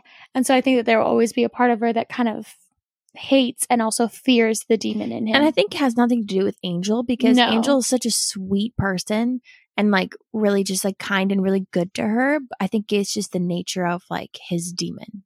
I think it's supposed to be the fact that Buffy is not Buffy right now. And so if Buffy were anybody else, then she probably would be scared off by Angel and run away. But when Buffy is herself, like she cares for Angel and she's able to see past that vampire face and see who he really is too, you know? Um, so in the library, Willow's trying to catch Giles up on everything. And she's sitting in front of a book and says, I don't even know what I'm looking for. And I can't even turn a page. And then this, okay, I love this scene because their conversation is so natural because obviously you have to progress the story somehow. You have to make a connection that it was Ethan Rayne's costume. And I love how they discover it because it feels very natural. Willow tells him how everyone was dressed. Giles knows uh wants to know what she is. She says I'm a ghost and he's like "The- ghost of what exactly? I know he's trying to be all subtle about it. Right. Which is, I feel like what Giles would do. And then Willow gets defensive and says, This is nothing. You should see what Cordelia was wearing. Mhm. And then tells him about the cat costume. And he's like, Good Lord, she turned into an actual feline. And then they realize, Oh no, she didn't. And then make the link to she got her her costume somewhere else. Yeah, it was very. I, I noted that too. Like it, it seemed very smooth in its execution and really great writing. I was Mhm. like, it's very interesting to find out how they figure out things in every episode. Some of them seem a little bit more believable than others, um, Mhm. but this one was very smooth. Because you have like the actual conversation they're having, but then you also have Willow's insecurity in dressing sexy Yeah. and thinking that Giles is judging her when in Yeah. actuality, Giles isn't even thinking about that. Yep. Yeah. I, I will say though, this next scene Mhm. killed me because it's like Spike, right? And he's like rallying his troops or whatever. But what kills Yeah. me is they're all like little Okay, demons. I- and I just was like, I was dying watching this like episode. Spike is sitting there like, all right, guys, we're gonna go to. It's like literal children, and Spike is like trying to rally them behind him. It was so funny. Every time in this episode when he's like storming off, and then they're all the, the little, Little demons, demons are like behind behind him. I just kept laughing. I was like, this is so funny because like it seems silly, but like they're actually really scary, like uh heavy, tough, strong demons behind them. Obviously, if they can hold Angel and Xander, which is a whole other thing. Uh, as Angel as a vamp and Xander as a soldier can hold him behind when he's like tormenting Buffy. That's a whole other thing. But I'm like, when you think about it, they're they are really strong. They choked that old lady out, so they got to be pretty strong. But I'm cracking up the same as you guys because Spike's literally just rolling with the chaos that's happening. and he's, like, "Oh, over there with his gang of, like, Yeah. Five year olds. He's like, and oh, he's there's like, kids that are demons. All right, I'll use them. Come on, guys. He's like monologuing to them about his place. He's like, guys, there's a slayer out there. And they're all like, we don't know what a slayer is, but yay, we'll follow you, Spike. Yeah. oh, that cracks me up. Yeah. And also, shame on Angel, Cordelia, and Xander for talking about it in the open. Like, come on, guys. yeah, I think they're really thinking about things rationally That is true. I guess we'll give them a little bit of grace. So, yeah, then we have, as Spike's talking about Buffy being all alone, we see Buffy in an alley all by herself, and creepy pirate Larry finds Buffy. They played on the whole narrative again where he's like, pretty, pretty. So again, he's only seeing her as this fragile, pretty, and like helpless girl, which she was. yeah, yeah. Um, and then in Ethan's shop, Giles and Willow find the back room with the Janus. I said it right, right? Yeah, Janus Yes. statue. Um, and its eyes are growing green. And then Giles kind of explains it's the division of self, all that stuff. And then Ethan shows up, and instantly Giles tells Willow to leave, which is our big clue that Ethan is either more dangerous than he seems or something else is going on. I think it's um, interesting that Willow doesn't question it. She doesn't sit there and go, yeah. like, Giles, why? I think I think a little part of her is scared because she's never seen Giles. Like Giles this. like this. And so she's just kind of like, okay, hopefully we'll talk about this later Yeah. and we'll deal with it later. But I think it's just very interesting that she's like, okay, and she just leaves. Yeah. Okay. So I wrote down in this scene. So she talks about in the library how she can't move the pages because she's a ghost, and yet she Uh-huh. walks Yep. out and the curtain completely moves from her shoulder. I was like, if I were like the videographer, I'd be like, okay, let's keep redoing it. Make sure that you do not touch anything when you walk out. Come Well, it's not just that, but Willow leaves, and then you know you cut back to Giles and Ethan as they're talking, and you hear the door shut as she leaves. oh my gosh, I didn't catch that. Oh Which is hilarious. The sound editor was not thinking when they did that. Yeah. All right. But then, so I wrote in my notes, I was like, we're all confused. Does Giles know Ethan? Because they call each other by name. And I said, how is the fuddy duddy librarian going to fight Ethan? Because, like, that's what we're all thinking, right? Like, how, Yeah. what, what is Giles going to do? And then we hear, hello, Ethan. And then we hear, hello, Ripper. Yeah, you're like, And, Ripper. Yeah. What is this? and Giles has a look of, I can only describe it as quiet intensity. Yep. He looks so hot. It's kind of like unlocking like this side of him that he's kind of been like suppressing. And so Sure. it's like I think that it's one, it's obviously to let the the audience know like there's something about Giles we don't know, but I think it's also kind of showing Giles like, okay, you know who I am, which means like fear what I can do to you. right? Yeah. Um, so back in the alley, Larry has Buffy, and then Xander tackles him and fights him off. And Cordelia comes in and goes, Buffy, are you okay? I just love this scene because you have Xander who totally just tackles Larry, wail- is wailing on him, and Cordelia comes up and is genuinely concerned about Buffy, Yeah. asking if she's okay. It just is really cool to see these two characters acting in a way that we don't normally see them. then she again goes off and is like, oh, she's got this thing where she thinks, oh, forget it. So she doesn't think that like, Angel's actually a vampire she at this point. Angel's a good vampire. He would never hurt you. Yeah, and Angel's over there like, okay, moving on. so Xander wails on Larry, and then it's strange, but beating up that pirate gave me a weird sense of closure. I know. Like Xander's on the inside, like, ah. I Satisfied. get that. right. And then Spike and his minions, he's like, there they are. It's like Spike's marching through the alley with like Yep, this tiny little army of I think a part of him, like he kind of thinks, like, "Hey, if th- even if this doesn't work out, it sure is fun." True. yeah. And then Xander once again in charge, and Angel picks up Buffy, saving her. Oh, and then this scene, man. Okay, so I like wrote down every bit of dialogue because it's so good. Ethan, aren't you pleased to see your old mate, Rupert? Giles, this Halloween prank stinks of Ethan Rayne. Okay, you notice how Ethan is kind of like he's he's putting on a show. He's twirling. He had turns his back on Giles. Giles, I watched he takes his eyes off of Ethan just once as he moves position, but other than that, he has his eyes pretty much locked on Ethan the entire time. And then Ethan says it's genius, the very embodiment of be careful what you wish for. Giles says it's sick, brutal, and it harms the innocent. Ethan says, Oh, we all know you're the champion of innocence in all things good, Rupert. It's quite a little act you've got going on here. Giles says, It's not an act, it's who I am. And then Ethan says, Who you are, the watcher. So he knew he's a watcher. Gotcha. Um, he says, Sniveling, That's what I tweed thought. clad guardian of the Slayer and her kin. So he knows Buffy's the Slayer. Yep. Hmm. That's what I yeah, Yeah. that's what I thought. And he says, I know who you are, Rupert, and I know what you're capable of.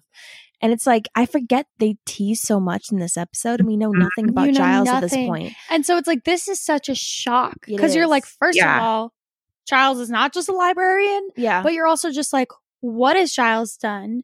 Who is this guy? Like, who is Giles? Like, it's just such a oh What my the gosh. heck is a ripper? yeah, this scene just kind of takes you like upside down. Yep. He says, I know what you're capable, but they don't, do they? They have no idea where you come from. We're like, tell us. I know. I know. Let us know. And then Giles doesn't answer and says, um, tells him to break the spell and to leave. Ethan says, Why should I? What's in it for me? And Giles whispers, You get to live. It's getting hot Literally here. Terrifying.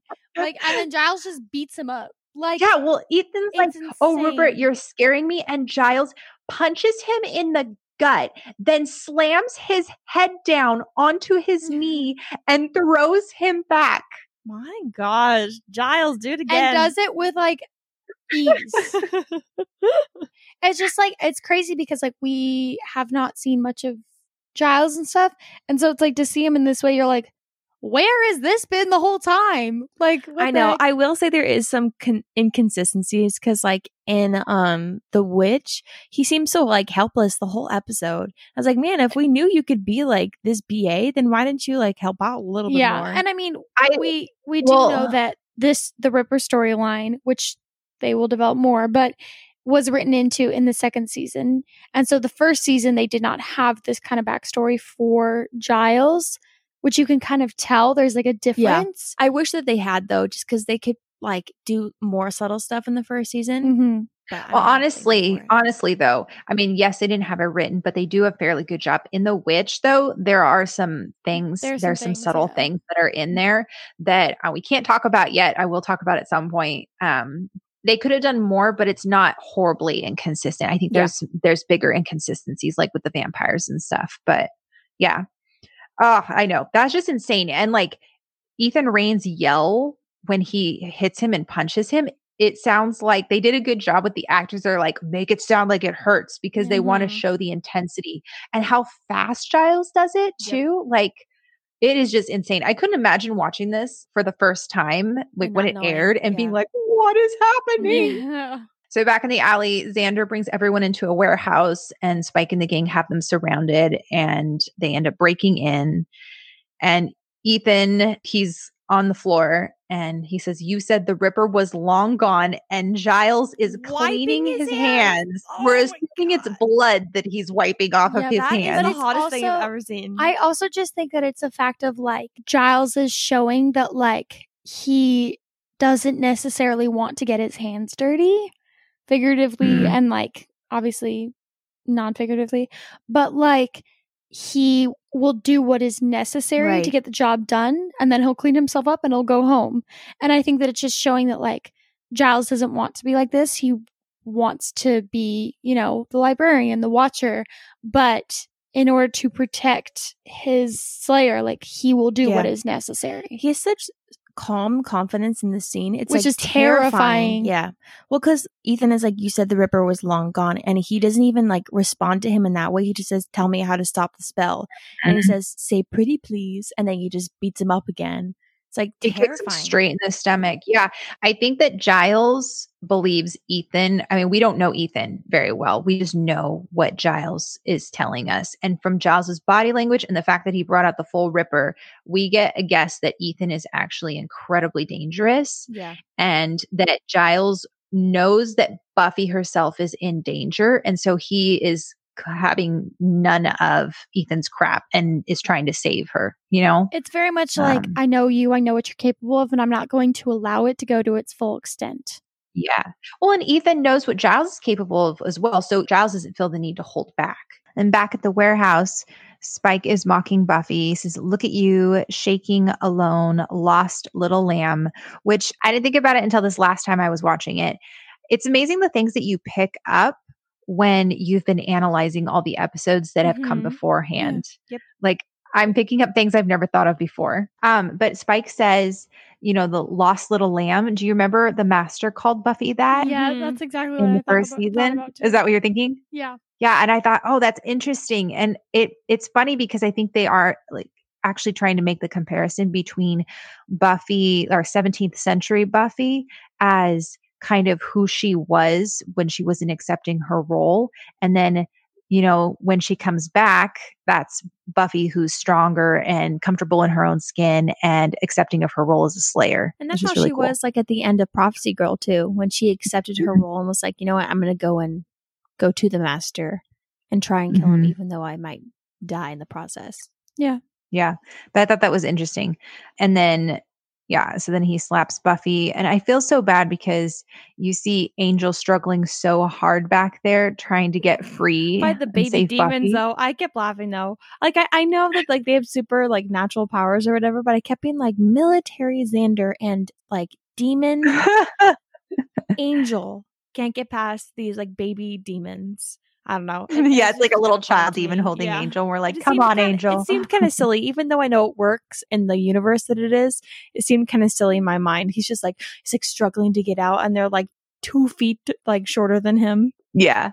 Well, and it reminds me of some assembly required when he gets walloped by that vampire in the face with the shovel. And we're like, come on, Angel. Yep. We know you're stronger than that. Mhm, You're like yeah. supposed to be the most fearsome vampire. I know. Buffy's crying, Spike leans in, and then you have like the cool like flash um back to Ethan and Giles. Giles like wailing on Ethan, and then Ethan finally gives it up and says, "Break the statue," which I get the feeling that for Ethan to actually like give it up, he must have been tortured by Giles pretty For a severely. while, yeah. He doesn't seem like somebody who would crack pretty soon. Yeah. Well, and I think it's interesting too that Giles has been pretty stoic and calm and cool this entire time. But as soon as Ethan says break the statue, I don't know if you noticed Giles's face and his whole body language stopped being like cool and control. And it's like he let that mask slip and you saw how actually worried and anxious he was with how fast he ran to the statue and Mhm. smashed it.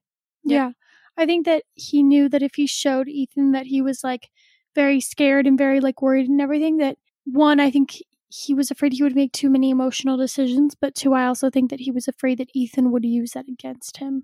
Yeah, absolutely. And then this moment, Spike grabs Buffy's hair, which once again, it's the hair. He grabs her hair.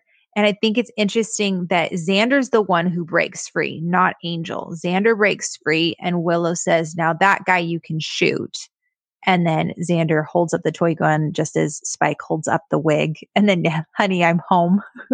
I, I love that line because it's kind of like uh, again Buffy loves like pinning like really famous quotes and then putting it on their head.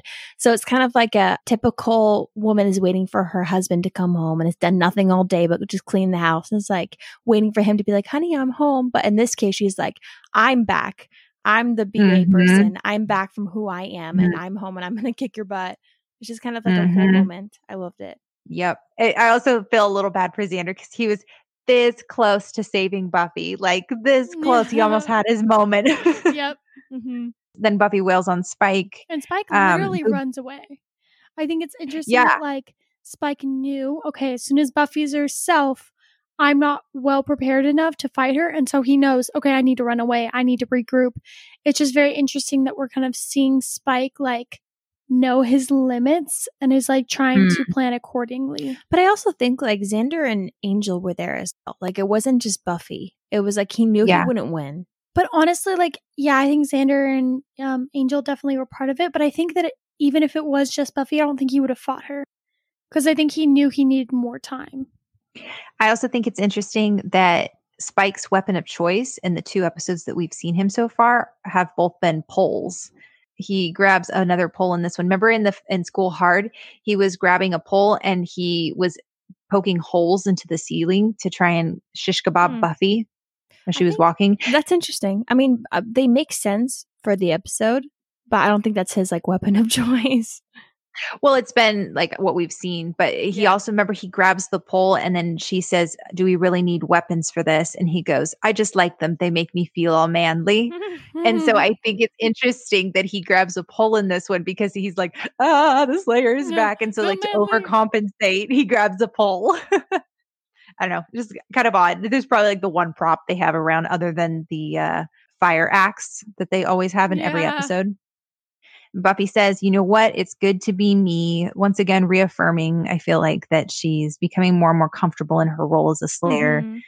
Um, and then Giles turns to see that Ethan is gone, which he must have not wailed on him too much if Ethan was able to get up and run away. Or he's like crawling away as Giles is Yeah. busy like crashing the statue. and Xander, hey Buffy, welcome back. And Cordelia asks if they remember everything, and Xander is like, "Yeah, it was like I was there, but couldn't get out." Which okay, okay, I- so did you write this down about? the okay, go ahead. I know what you're gonna say. Yes, I Go, go. like, My goodness, if you can remember this and own up to this, why can't Oh. you uh-huh. just own up to the pack? Why can't you just own up to the crappy things you did as a hy- hyena? Like, oh my gosh, I could talk about this for like an hour. I'm like, why do you are you so selective about stuff like this when you like were trying to hurt your friends? You can't even apologize for it. Pisses me off. yeah, I mean, it's hard because to be fair, I think that there are things that Xander should own up for, for sure. But I don't know that I would want to admit that I remember like trying to rape my friend and knowing that like that wasn't actually me. I don't know. I mean, Yeah, but you still caused don't know. damage. You should still apologize for it, even though it wasn't you. yeah, I agree. I don't know. That's hard. But yeah, he's like, I remember being a tough soldier, but I don't remember, you know, being the creepy misogynistic rapist. yeah. And I think it's so funny how Cordelia is talking about how her outfit was totally skin tight. And then all of a sudden, Angel pops in there, not even listening to Cordelia, says, Mhm. Are you okay? to Buffy. Cordelia's like, It feels like I was talking. My lips were moving. Like, She's like, I was talking about my skin tight outfit. How are you not paying Mhm. attention, Angel? I although I love this line with Xander where he's just like, trust me, Cordelia, like you're not getting between those two. And I think that it was like a very one, it's a very like sweet moment of just being like, Cordelia, back off, like let Angel have his girl. But I also think that it was mature. Like it showed a little bit of maturity on Xander's part that he recognized that he shouldn't be getting in between Buffy and Angel. And I think that Mhm. it kind of showed a little bit of growth on his part. I think he was also Mhm. talking to himself as well. He was like, "I'm not going to get in between them them two. You're not going to either. So we should both just move on." Yeah, I think we're starting to see, and I think I said this a couple episodes back, we're seeing steps of Xander coming to terms with the fact that Buffy has eyes for only Angel and vice versa. Um, I don't think he's totally there yet, but I think that he's starting to get there. Yeah, for sure. And then they're like, "Where's And Willow?" Yep, yep. Where is. Willow?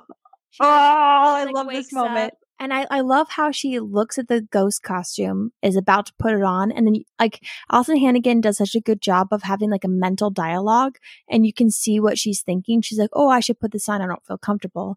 And then she kind of recaps how she's been kind of like the backbone of this whole episode. She's helped everyone else out, and she's like, "You know what? Doesn't matter.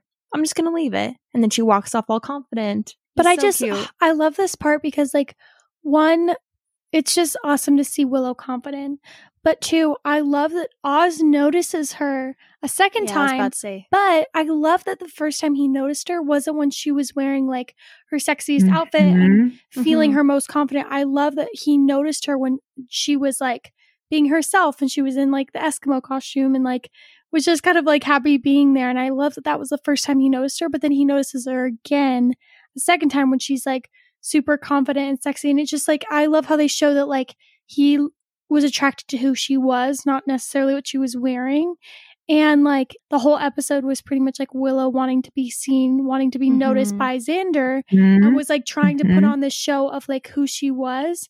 And at the end of the episode, it's like Willow kind of is comfortable in who she is now and doesn't really care who's watching. And that's when Oz notices her. Like, it's just so sweet. Yeah, I appreciate like what Leah said. They didn't have this episode first where he's like, "Oh, who is that girl?" But in this phrase, like when he sees her as a Eskimo, first of all, he only sees her face. He doesn't see her body because she has like a full on costume, and he says, "Who is that girl?" He's very like enamored, like, "Wow, what the heck?" This like this girl is, seems super awesome. And then when he sees her again, it's like, "Who is that girl?" It's like an emphasis on the is mm-hmm. part where it's like, "Man, this girl's so versatile. Like, I really want to get to know her." obviously other than the fact that she looks completely hot but it's just very sweet this episode is all about like the duality of our nature and we have you know angel and buffy we want we have angel wanting buffy to see him as human we see buffy wanting angel to see her um, on the inside as well as the outside and to accept her for who she is slayer and not an regular girl but then we also have drusilla talking to Spike and saying, Do you love my insides? Would she say, like, do you like my insides as well as my outsides or something? And he says, Mhm. eyeballs to entrails. And in this moment, you're seeing that Oz is liking Willow are for all the sides that he Yep. can see of her. Yep. It's just so cool. Mhm. I know. love I'm it. Just like I'm so excited to see like where their story progresses. Yeah. I looked this up and I'm really excited to share this with you guys. So, they actually decorated the inside of Oz's van because they didn't know if they were going to show how it looked in there or whatever. And they said if you had seen the inside of the van, you would have gotten a little glimpse of Oz's personality. They said the inside of the van was decorated like a love shack with a black light, mirror ball, black light posters on the ceiling, and a beanbag chair. The whole van was carpeted and wild. Isn't that crazy? I believe it. I you believe didn't it. even But- need to explain that to me, and that's already what I saw in the van for him. this this episode is chock full of metaphor. Yep. This whole bedroom scene with Angel and Buffy is very sweet. So cute. it's like one of those like conversations you have with a significant other, like the very first one where you feel like you've exposed a little bit more about yourself and then you're able to have a conversation where you're like, I understand you better and you get to like a deeper level. Like it's just such a sweet interaction. But I think Yeah. it's just like it's sweet because like the whole time Buffy has this insecurity of like Angel doesn't like me because I'm not the type of girl he likes. He always liked, you know, this type of girl and like that's why she was in the predicament she was this episode. And then for him just to be like, "Oh, I always hated those girls." Like he's Mhm. like I always wanted someone who was like interesting and like all this stuff and it's- it's just like so sweet that Mhm. like he was kind of always looking for someone like Buffy. And Buffy was just very like insecure about something that wasn't even there. I think it's interesting that she says she wanted to be a real girl for once, the kind of fancy girl he liked when he was human. And I think we're watching a lot of times that both Buffy and Angel have a lot of the same struggles and relate with a lot of the same things that their character is going through. Both of them want to be seen as normal because they're both not. And so, and they both think that that's what the other person is looking for you know but in actuality what the other person is looking for is someone who sees them for who they are and accepts them and just loves them Yeah. and then she says you should probably tell me and he says i should and then they kiss and it's just so sweet They're so cute. But like it's also just it's sweet seeing both of them just kind of like open up to the other and kind of expose their insecurities. yeah then giles goes back into ethan's shop looking for him and sees the note be seeing you and the episode ends with Giles looking ominously towards the camera with like this creepy music chills. playing. And you're just like, whoa, who is Giles? Yeah. What is happening? Well, that's it. Ah, I love that episode. I mean, I could talk about that episode all day long. I feel like they're it's so well done and it's just really enjoyable. And yeah, I hope you guys liked it too. I feel like season two really starts off with a bang. Um, but this is one of those episodes where I'm like, see, I told you season two would get better. Like if you're watching it with someone Yeah. else, like there's Yeah. just those certain episodes where like afterwards you're like, this is undeniably just a good episode. But not only that, but like it's very enticing because you start to see more depth in a lot of the characters. And like when I 1st watched Mhm. this, I was like, oh my gosh, I need to watch, I need to binge because I want to know what's up with Giles. I want to know what's going to happen with, you know, Spike and Cordelia and Buffy and Angel and Oz and Willow and like so many things. Like this is one of those episodes I just get like, oh yay, like I get so excited in season two. I mean, there have been so many episodes great before this, like School Hard, but this one, like, I don't know. It's it's very it's easy to watch, but it's also really exciting to watch. hmm Yeah, totally. So yeah, that's Halloween. Thanks so much for listening, you guys. I I'm really enjoying this part of the season. I think we've got some really good stuff coming up ahead, and hopefully you guys are enjoying it too. As always, you guys can find us on Instagram at Becoming Buffy Podcast, or you can email us at becomingbuffypodcast at gmail.com. And if you guys want to know spoilers, then stick around for our Scooby Secret section. If not, we will see you guys next week.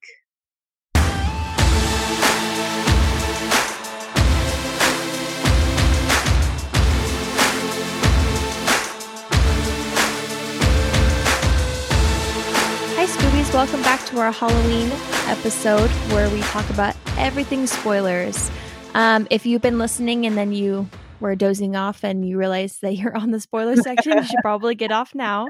Um, this is your fair warning. We will be talking about everything in Buffy um, and everything from the show Angel as well. So if you haven't seen Angel and you don't want to know spoilers, then probably shouldn't listen either. But if you want to, then you're welcome to stay. We don't want to kick you off. But yeah, we have a lot to talk about in this episode. I know we say that in every single one, but I feel like this is the most I have in correlation to many other episodes. Like a lot of them are just like, oh, here's the arc of this character. But I have like a ton of like, oh, this reminds me of this specific episode. This happens in this episode. But um yeah, what do you guys think? What do you have? This episode is actually referenced, I feel like, for the rest of the show. And I just want to say the show got a lot of mileage out of Xander turning into a soldier It did. for this was- one Yep, episode. I was literally going to say that. I was like, listen, I know that sometimes you have to find some justification for Xander, like somehow being able to beat someone else. But like, it was like six seasons later, and they're like, oh, this is a random missile we've never heard about. Xander, do you happen to know anything about it? And he was like, actually, I do from that one time when I, because it doesn't make any sense because it's like, Buffy never had some weird knowledge about the Victorian area after this, but like for some reason, Xander has like this huge book of knowledge in his head. Here's the thing: they're not going to need like Victorian like era facts in the random Scooby Gang, but like Yep. his exactly. is going to be used a ton, mostly in season four. I feel like when like Riley's there, um, there's a few times where he knows what he's talking about, or like different stations or things like that. And I don't really remember much after that. They they bring it up. I kid you not. They bring it up in season seven where he's like, "Good thing I had that military training." And you're like, "What?" what? like I I remember like I forgot about this episode and I was on a rewatch and it was like in season six and he mentioned something about military and I was like, "Did I miss something?" like was Xander like in the middle? Like, and then I had to have someone remind me that one episode where he was a soldier for 45 minutes. I was like, that's what they're referring to? Like, yeah, I understand, like, it's it's a show and you can do whatever you want. But like I feel like they did kind of beat that horse a little a little bit in the ground. Yeah, I feel like I feel like they did a fairly good job. Like they could have they definitely could have used it more if they really wanted to, but I'm glad they didn't. I think season 7 we give it a pass simply because I mean Xander has been fighting next to Buffy for so long for him to kind of help her lead the Yeah. potentials it makes a lot of sense. But I will say that there have been a few like not fan theories, but like when people talk about like for instance season 4 I think is easily one of the weaker seasons of the show. And a lot Yeah, of people have said it would have been really interesting if Xander had joined the initiative and he Hmm. used like his military training. It would have been because the initiative was supposed to be kind of like the misogynistic patriarchy, right? And it would have been interesting to watch Xander kind of Oh. battle that inwardly. It would have given him somewhere to go with I his also character I also would have respected him more so because I feel like he Yeah. would have triumphed over that. I They'd, don't- they'd have to have him triumph. I don't know over if it would have been uh, like I would have respected him for it. It really would have depended on how they did it. But I think it would have made it a lot of sense for his character because one, he was very Mhm. lost in season four. He had no Yeah, direction. he was. And two, Riley was like one of the only boyfriends that Xander didn't have an issue with. And so I Right. think that he would have kind of fallen under Riley's lead because I think in part Xander could have seen a part of himself in Riley. And so I think he would have been like, oh, well, if Riley can do all this, I can do it too. And like gone after that. Well, it would have made more sense for the end of season four when everybody's kind of fragmented for Xander to kind of be wrestling with um the initiative, kind of like what Riley was wrestling with. Like instead of making it Riley's storyline, make it kind of um Xander's storyline in that he's wrestling with his role in the initiative, but then also his friendship with Buffy and then watching Mhm. those two things clash. I think that would have been a really interesting storyline. Honestly, anything other than what we got in the second half of season four would have been probably Yeah. better. I just, I Yeah. yeah, it's just. Yeah, and I I'm just think- not the biggest Riley fan, so I think four personally, yeah, season four is my least favorite just for many, many reasons. Um, I think that the initiative was something that seemed kind of cool in the beginning, but then I didn't really they like it a what lot they of airtime. They gave the wrong things about the initiative a lot of airtime. Like they gave a lot of airtime to what's her face. For, well, Forrest and uh, the other dude. Oh my gosh, Yeah. Graham. misogynistic. But I think Yeah. it would have been really cool to see like what exactly the initiative does out of Buffy and like what it actually does like outside of just capturing monsters on campus. Like, I feel like there was a lot about the initiative that we didn't really get to see that I would have wanted to, and they focused on things that I wasn't necessarily personally invested in. Yeah. Yeah. And I mean, we'll get to all of that when we get there. But I mean, it came down to simply they had actors having to leave. And so they had to kind of scramble Right. and Yeah. figure out a storyline. And you had a lot of big actors that had Mhm. left at that point. So yeah, we'll get there. But yeah, I just thought that would have I- been kind of an interesting thing to do. I did want to mention there is one thing that has always been interesting to me the idea that Spike has always had an obsession with Buffy. And I really, really Mhm. love that because it's something I've noticed since the beginning of the show, even the first time Yep. watching it through. But like when he first comes in, he like makes a big entrance and you notice that he notices Buffy. Like he's always intrigued with her. He's watching her in the bronze. And then he like makes a point to be like, "Oh, I'm going to kill you." And it's very theatrical, probably ha- what he's done with other slayers. But I think you start to notice it the most in this episode when he's like watching her and how he's fighting and he's like intrigued with her and he's like, wow, she's clever, she's good. And I think that it's like interesting knowing both of their storylines, but especially like how Drusilla eventually is like, you can't get that Slayer out of your head, blah, blah, blah. Mm-hmm. And he's like, yeah, I don't get it. And then he comes back, ultimately falls in love with Buffy and all this stuff. I'm kind of of the personal opinion that before Spike fell in love with Buffy, he had a very huge obsession with her. Um, and then it eventually turned into love. I agree with you, Leah, what you were saying about how this is the start or we're starting to see the obsession. Because he says to Drusilla, you know, that's why I've got to study this Slayer. Once I know her, I can kill her. And once I kill her, you can have your run of this place. What started out as a obsession and love for Drusilla, like over time turned into an obsession for Buffy. And I think it literally became I need to kill Buffy, I need to kill Buffy, or she made me seem so stupid. And then and then Drusilla left him because she saw that obsession even before Spike himself saw it. And then Spike, so obsessed with Buffy, instead of being like, I need to win back Dru, thinks Buffy is the reason Dru doesn't love me. So I need to Mm. go back there. And then, you know, and then it just becomes this like cycle where eventually he comes back to Sunnydale in season four with the intent to like make Buffy's life miserable, thinking that she ruined his life and instead, you know, falls for her and stuff. So I think I think you're right, Leah. And I think it's just interesting how he's pretty consistent from the beginning on. Yeah, that's one thing that I've always like loved Spike because I think that Spike is probably my my personal favorite character in the show. There Not I- Principal Snyder. not Principal Ah, close, close second. Um, I think that I really, I think it's probably like him and Buffy sometimes go back and forth. Buffy is the person I I root for the most in the show, whereas Spike I think is just the most interesting character to me. But I think that he's always been interesting to me because he is so consistent, even when his character changes and l- may look necessarily different, he is so consistent in his desires and what motivates him. Like he's just a very well written character.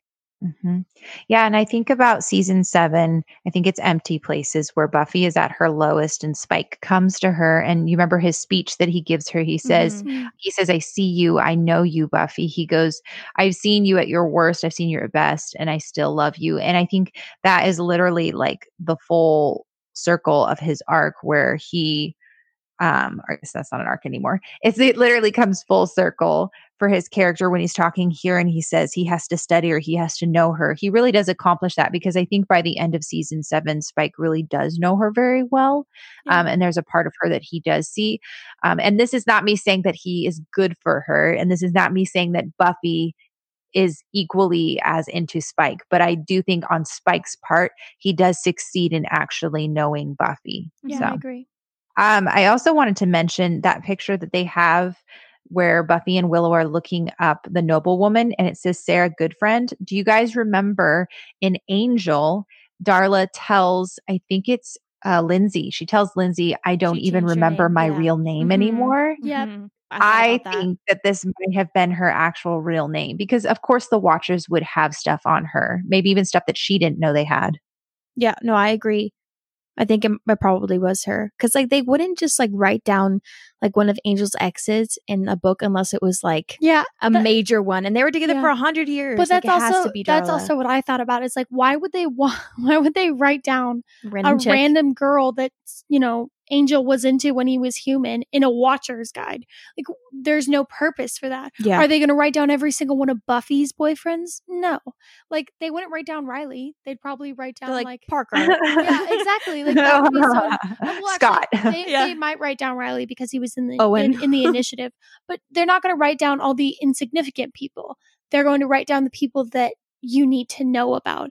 And so it only makes sense that they would write down Darla because A, she's a vampire, B, she's always associated with Angel, Mhm. and like C, she's the one who sired him. So it makes sense that if you're reading up on Angel, you're going to find out about his sire. Yep, exactly. Yeah. And the outfit that Sarah Goodfriend is wearing is very, very similar in style. Um, it looks like it's in the same century or the same time period as when we see in Becoming Part One, we see Darla she sires changing or siring Angel. Yeah. Yeah. When they go in the bathroom and they're talking, they have that whole like dialogue of like, oh, we should like go and like look at the The look at the. Watcher's guidebook to figure out stuff about Angel. She says, most importantly, it would be wrong. And that is like exactly how Faith slash Buffy says it. Uh-huh. takes over her body in season four. She Yep. looks in the mirror and she has that whole monologue of pretending to be Buffy. And she says it exactly the same. She's like, it would be Yep. wrong. Every time she says that, I think of her saying that to Mhm. herself in the mirror. Yeah, it's like said the exact same way as if she's like trying to convince herself that's like what she needs to be. And Faith does that. Yeah. I really liked the moment when Buffy is changed into the noble woman and they're in the house and Buffy sees that picture of herself and she says, This could be me. This is some other girl. I don't like this place and I don't like you. I want to go home. It reminded me of the season six in Normal Again, the mental hospital, where she says, I don't like this place. I want to go home. This is some other girl.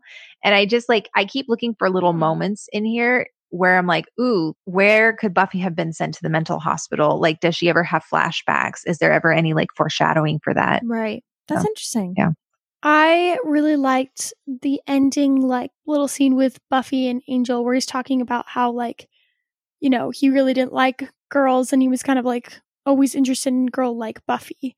Um, it made me think of the scene in Angel when Darla in season two comes back and she's like kind of teasing Angel about Buffy and is like, oh, like the cheerleader girl that you were so into, blah, blah, blah, blah. Um, and then I think she kind of mentions at one point, like, we should like have sex or whatever, because then like you'll lose your soul or whatever. And Angel pretty much makes this comment of like, you were, you were the one who sired me. I was with you for ha- like a hundred plus years, like all this stuff. And he was like, but like, I was never in love with you. Mhm. And Mhm. One, an amazing scene. One of the scenes that made me like actually enjoy watching Angel. I was like, yes, okay, go Angel. But it kind of made me think of that because it was like Angel, even when he was a human, and for most of his like vampire life, did not experience love and was not really interested in the girls around him until he met Buffy. Yeah, you're referring to the scene where him and Darla sleep together, and she kind of does the reverse of Buffy and kind of gives him his his His spark soul back. Yeah. Yeah, and she's like, "Was it not good?" And she's like, She was it's like, "I the mirror of him and. Buffy. yeah, she's like, "I used to do this for a living, and uh, I know it was good." I was reading something really interesting today, and we have some really cool friends on Instagram, and they post some really interesting and insightful things. And I was reading someone's, and I don't remember whose it was, so I apologize if you're listening, and if that was you, sorry. Um, but they were posting about how there's a video that's going around where it shows, I don't know if you guys have seen it, it shows the screen time in minutes for each character throughout the entirety of the show. And what they Oh, do is they show different, it's on YouTube, you can find it. They show like graphs. And so they'll say season one, and you'll see the character's graph, like Buffy's. Hers obviously steadily increases through the entirety of the show because Buffy was the main character. But then you have all the other characters and you'll see like Spikes, for instance, starts off the charts like he's not even there, and then it grows, and then over time it gets higher and higher, including Willow, Giles, Xander, etc.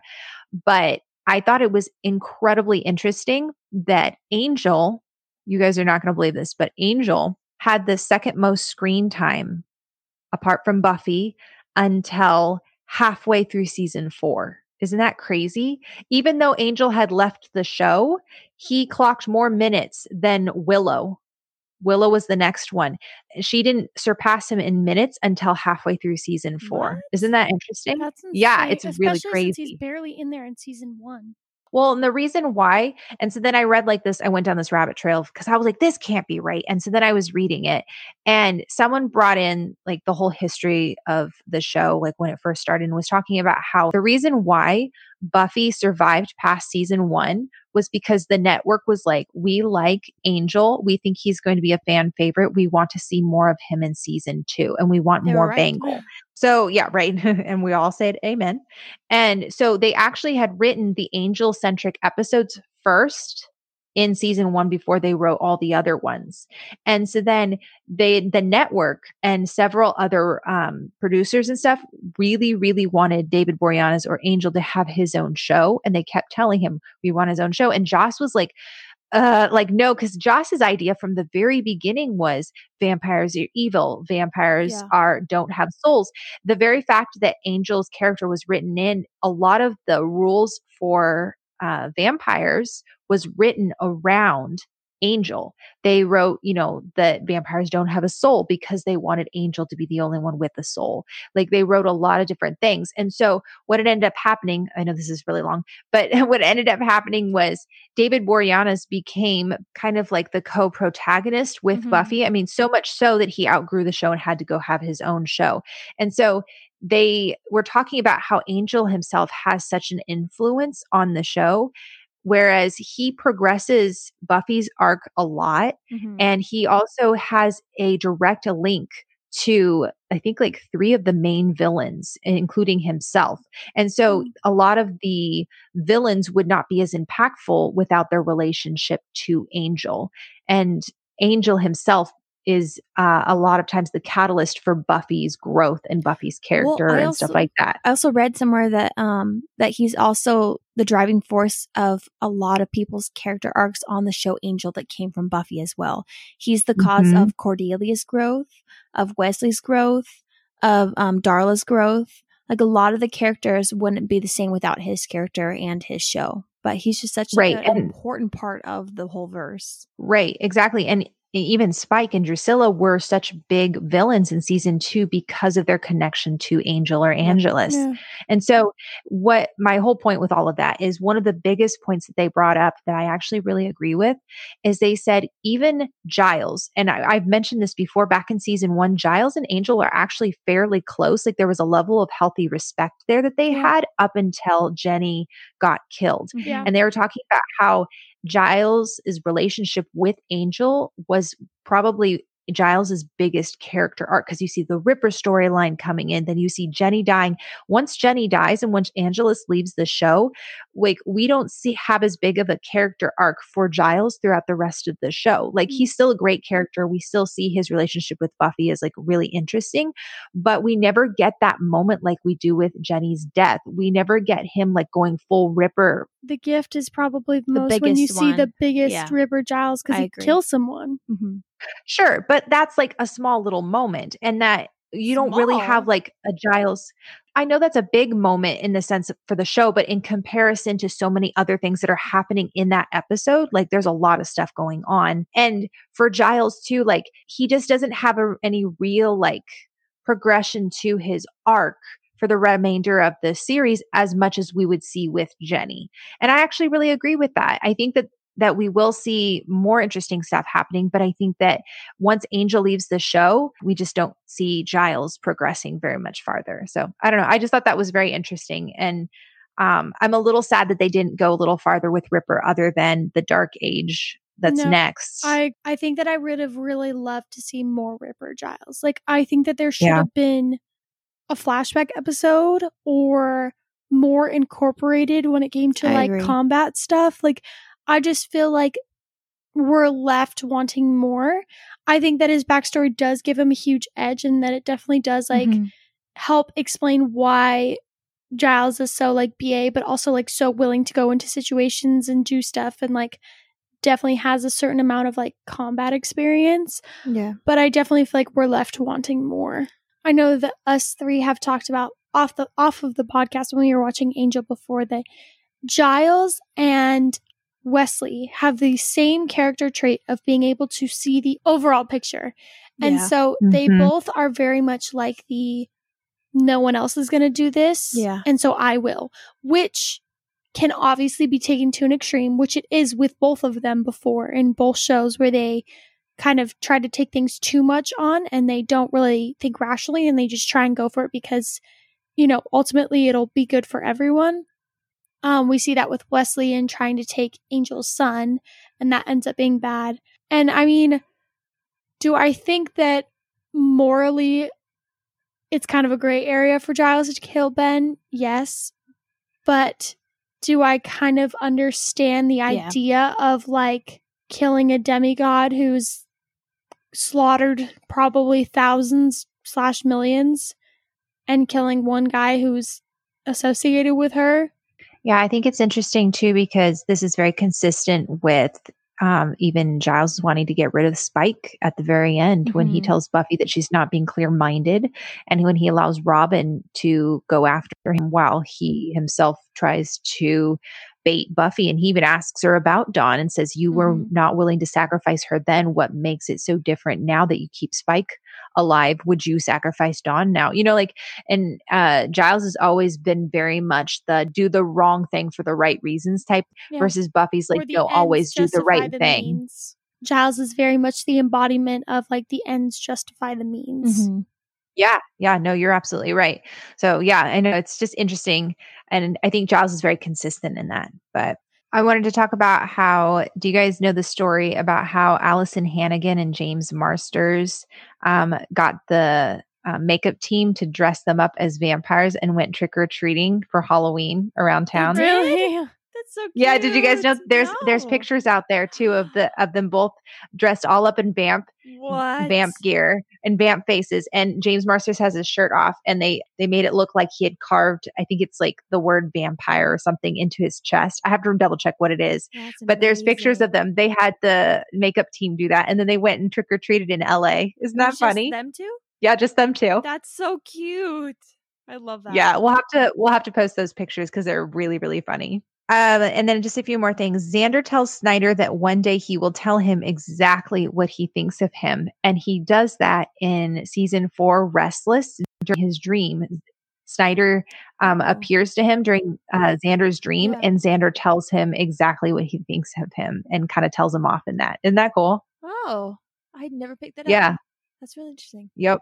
Um, this is also the first episode that has Larry Blaisdell in it. Yeah. who we're going to see in multiple episodes. He's in The Wish in the alternate universe. And I think it's really cool that they make Larry one of the white hats, like a really good guy that fights with Giles and Oz. Yeah. Well, and the werewolf one too. Yep. Yeah. When you find out he's gay. Mhm. And eventually, did you guys know that Larry um, got killed on graduation day? Okay, Isn't I was, that sad? I was about to say, I was like, I always forget that he gets like killed on that episode just because like I feel like he grows a lot. Um, especially on like graduation part two, he's like helping Oz and like set everything up and like is really like working hard. And then he ends up dying, and I'm like, oh, that's so sad. yeah, he was a really he was a really cool side character Yeah. that became so much more. Yeah, I agree. Yeah, and it's really I think that's one of the things that makes Buffy so great is they have all these side characters that come in and out of the show Mhm. that they have like little mini arcs. Like you watch Larry literally go from being a bully to being a hero at the very end of 3 seasons. Yep. So I thought this was really interesting. I had never seen this before and I never even thought about it. But so that two-faced statue that Giles smashes that prop is seen again in Tabula Rasa in season six when Giles puts his plane ticket in his pocket. And they believe that it's put there symbolizing him being torn between the United States and England. Isn't that interesting? And that Tabula Rasa is also the other episode where everybody loses their memory and doesn't remember who they are. Yep. That's interesting. So, yeah, isn't that cool? Hmm. It's also seen again in Dead Things, and I think it was probably just a prop there. I don't think there was any like particular use for it. Um, and then okay, I forgot about this one, but I thought this was really interesting. Okay, so you know how Buffy says to Spike, "Honey, I'm home." Mhm. hmm Okay, so in season seven, End of Days. It's the second to last episode, right before Buffy leaves to go find out about the scythe. She's walking down the stairs after talking with Faith, and Spike comes in the front door and he says, "Oh, honey, you're home." Oh, oh, cute. What the heck? And that's and that's after the night that they spent together. And so I, it hmm. was supposed to be coming full circle in the whole like acknowledging that Spike does know Buffy and like kind of acknowledging where their relationship has come from. So I thought that was really interesting. That's so sweet. Yeah. Season seven has a lot of really cool Easter eggs and callbacks to things in the previous seasons Yeah, that I never does. saw before. So I think that's it. I think we covered pretty much everything. I mean, I feel like we're very lot. thorough. So well done, everybody. Thorough or all over the place? Up to you guys. yeah. People are listening. Either like, way, what? the information got out there. True. I wonder if there is anybody who actually like tunes out while they're listening to us and then comes back and they've never seen the show before and they're in the middle of the Scooby Secrets. And they're like, whoa, whoa, whoa, whoa, turn it off. Tabby's over there talking about like Fool for Love and like, and then, uh, you know, Darla sleeping with Angel. They're like, when did that We happen? like mentioned like the show Angel. They're like, Angel has that show? Yeah, for real. yeah. I always think about that when we announce it in the beginning. I'm like, man, what if someone didn't know and they like were just like not paying attention? that's not our problem. They should have left. anyway, thanks so much for listening, guys. We really enjoyed this episode and we're really excited to talk about all future episodes. I mean, when aren't we? But I'm like really excited. We're getting into some really good stuff now. Mhm. But anyway, guys, we will see you next time.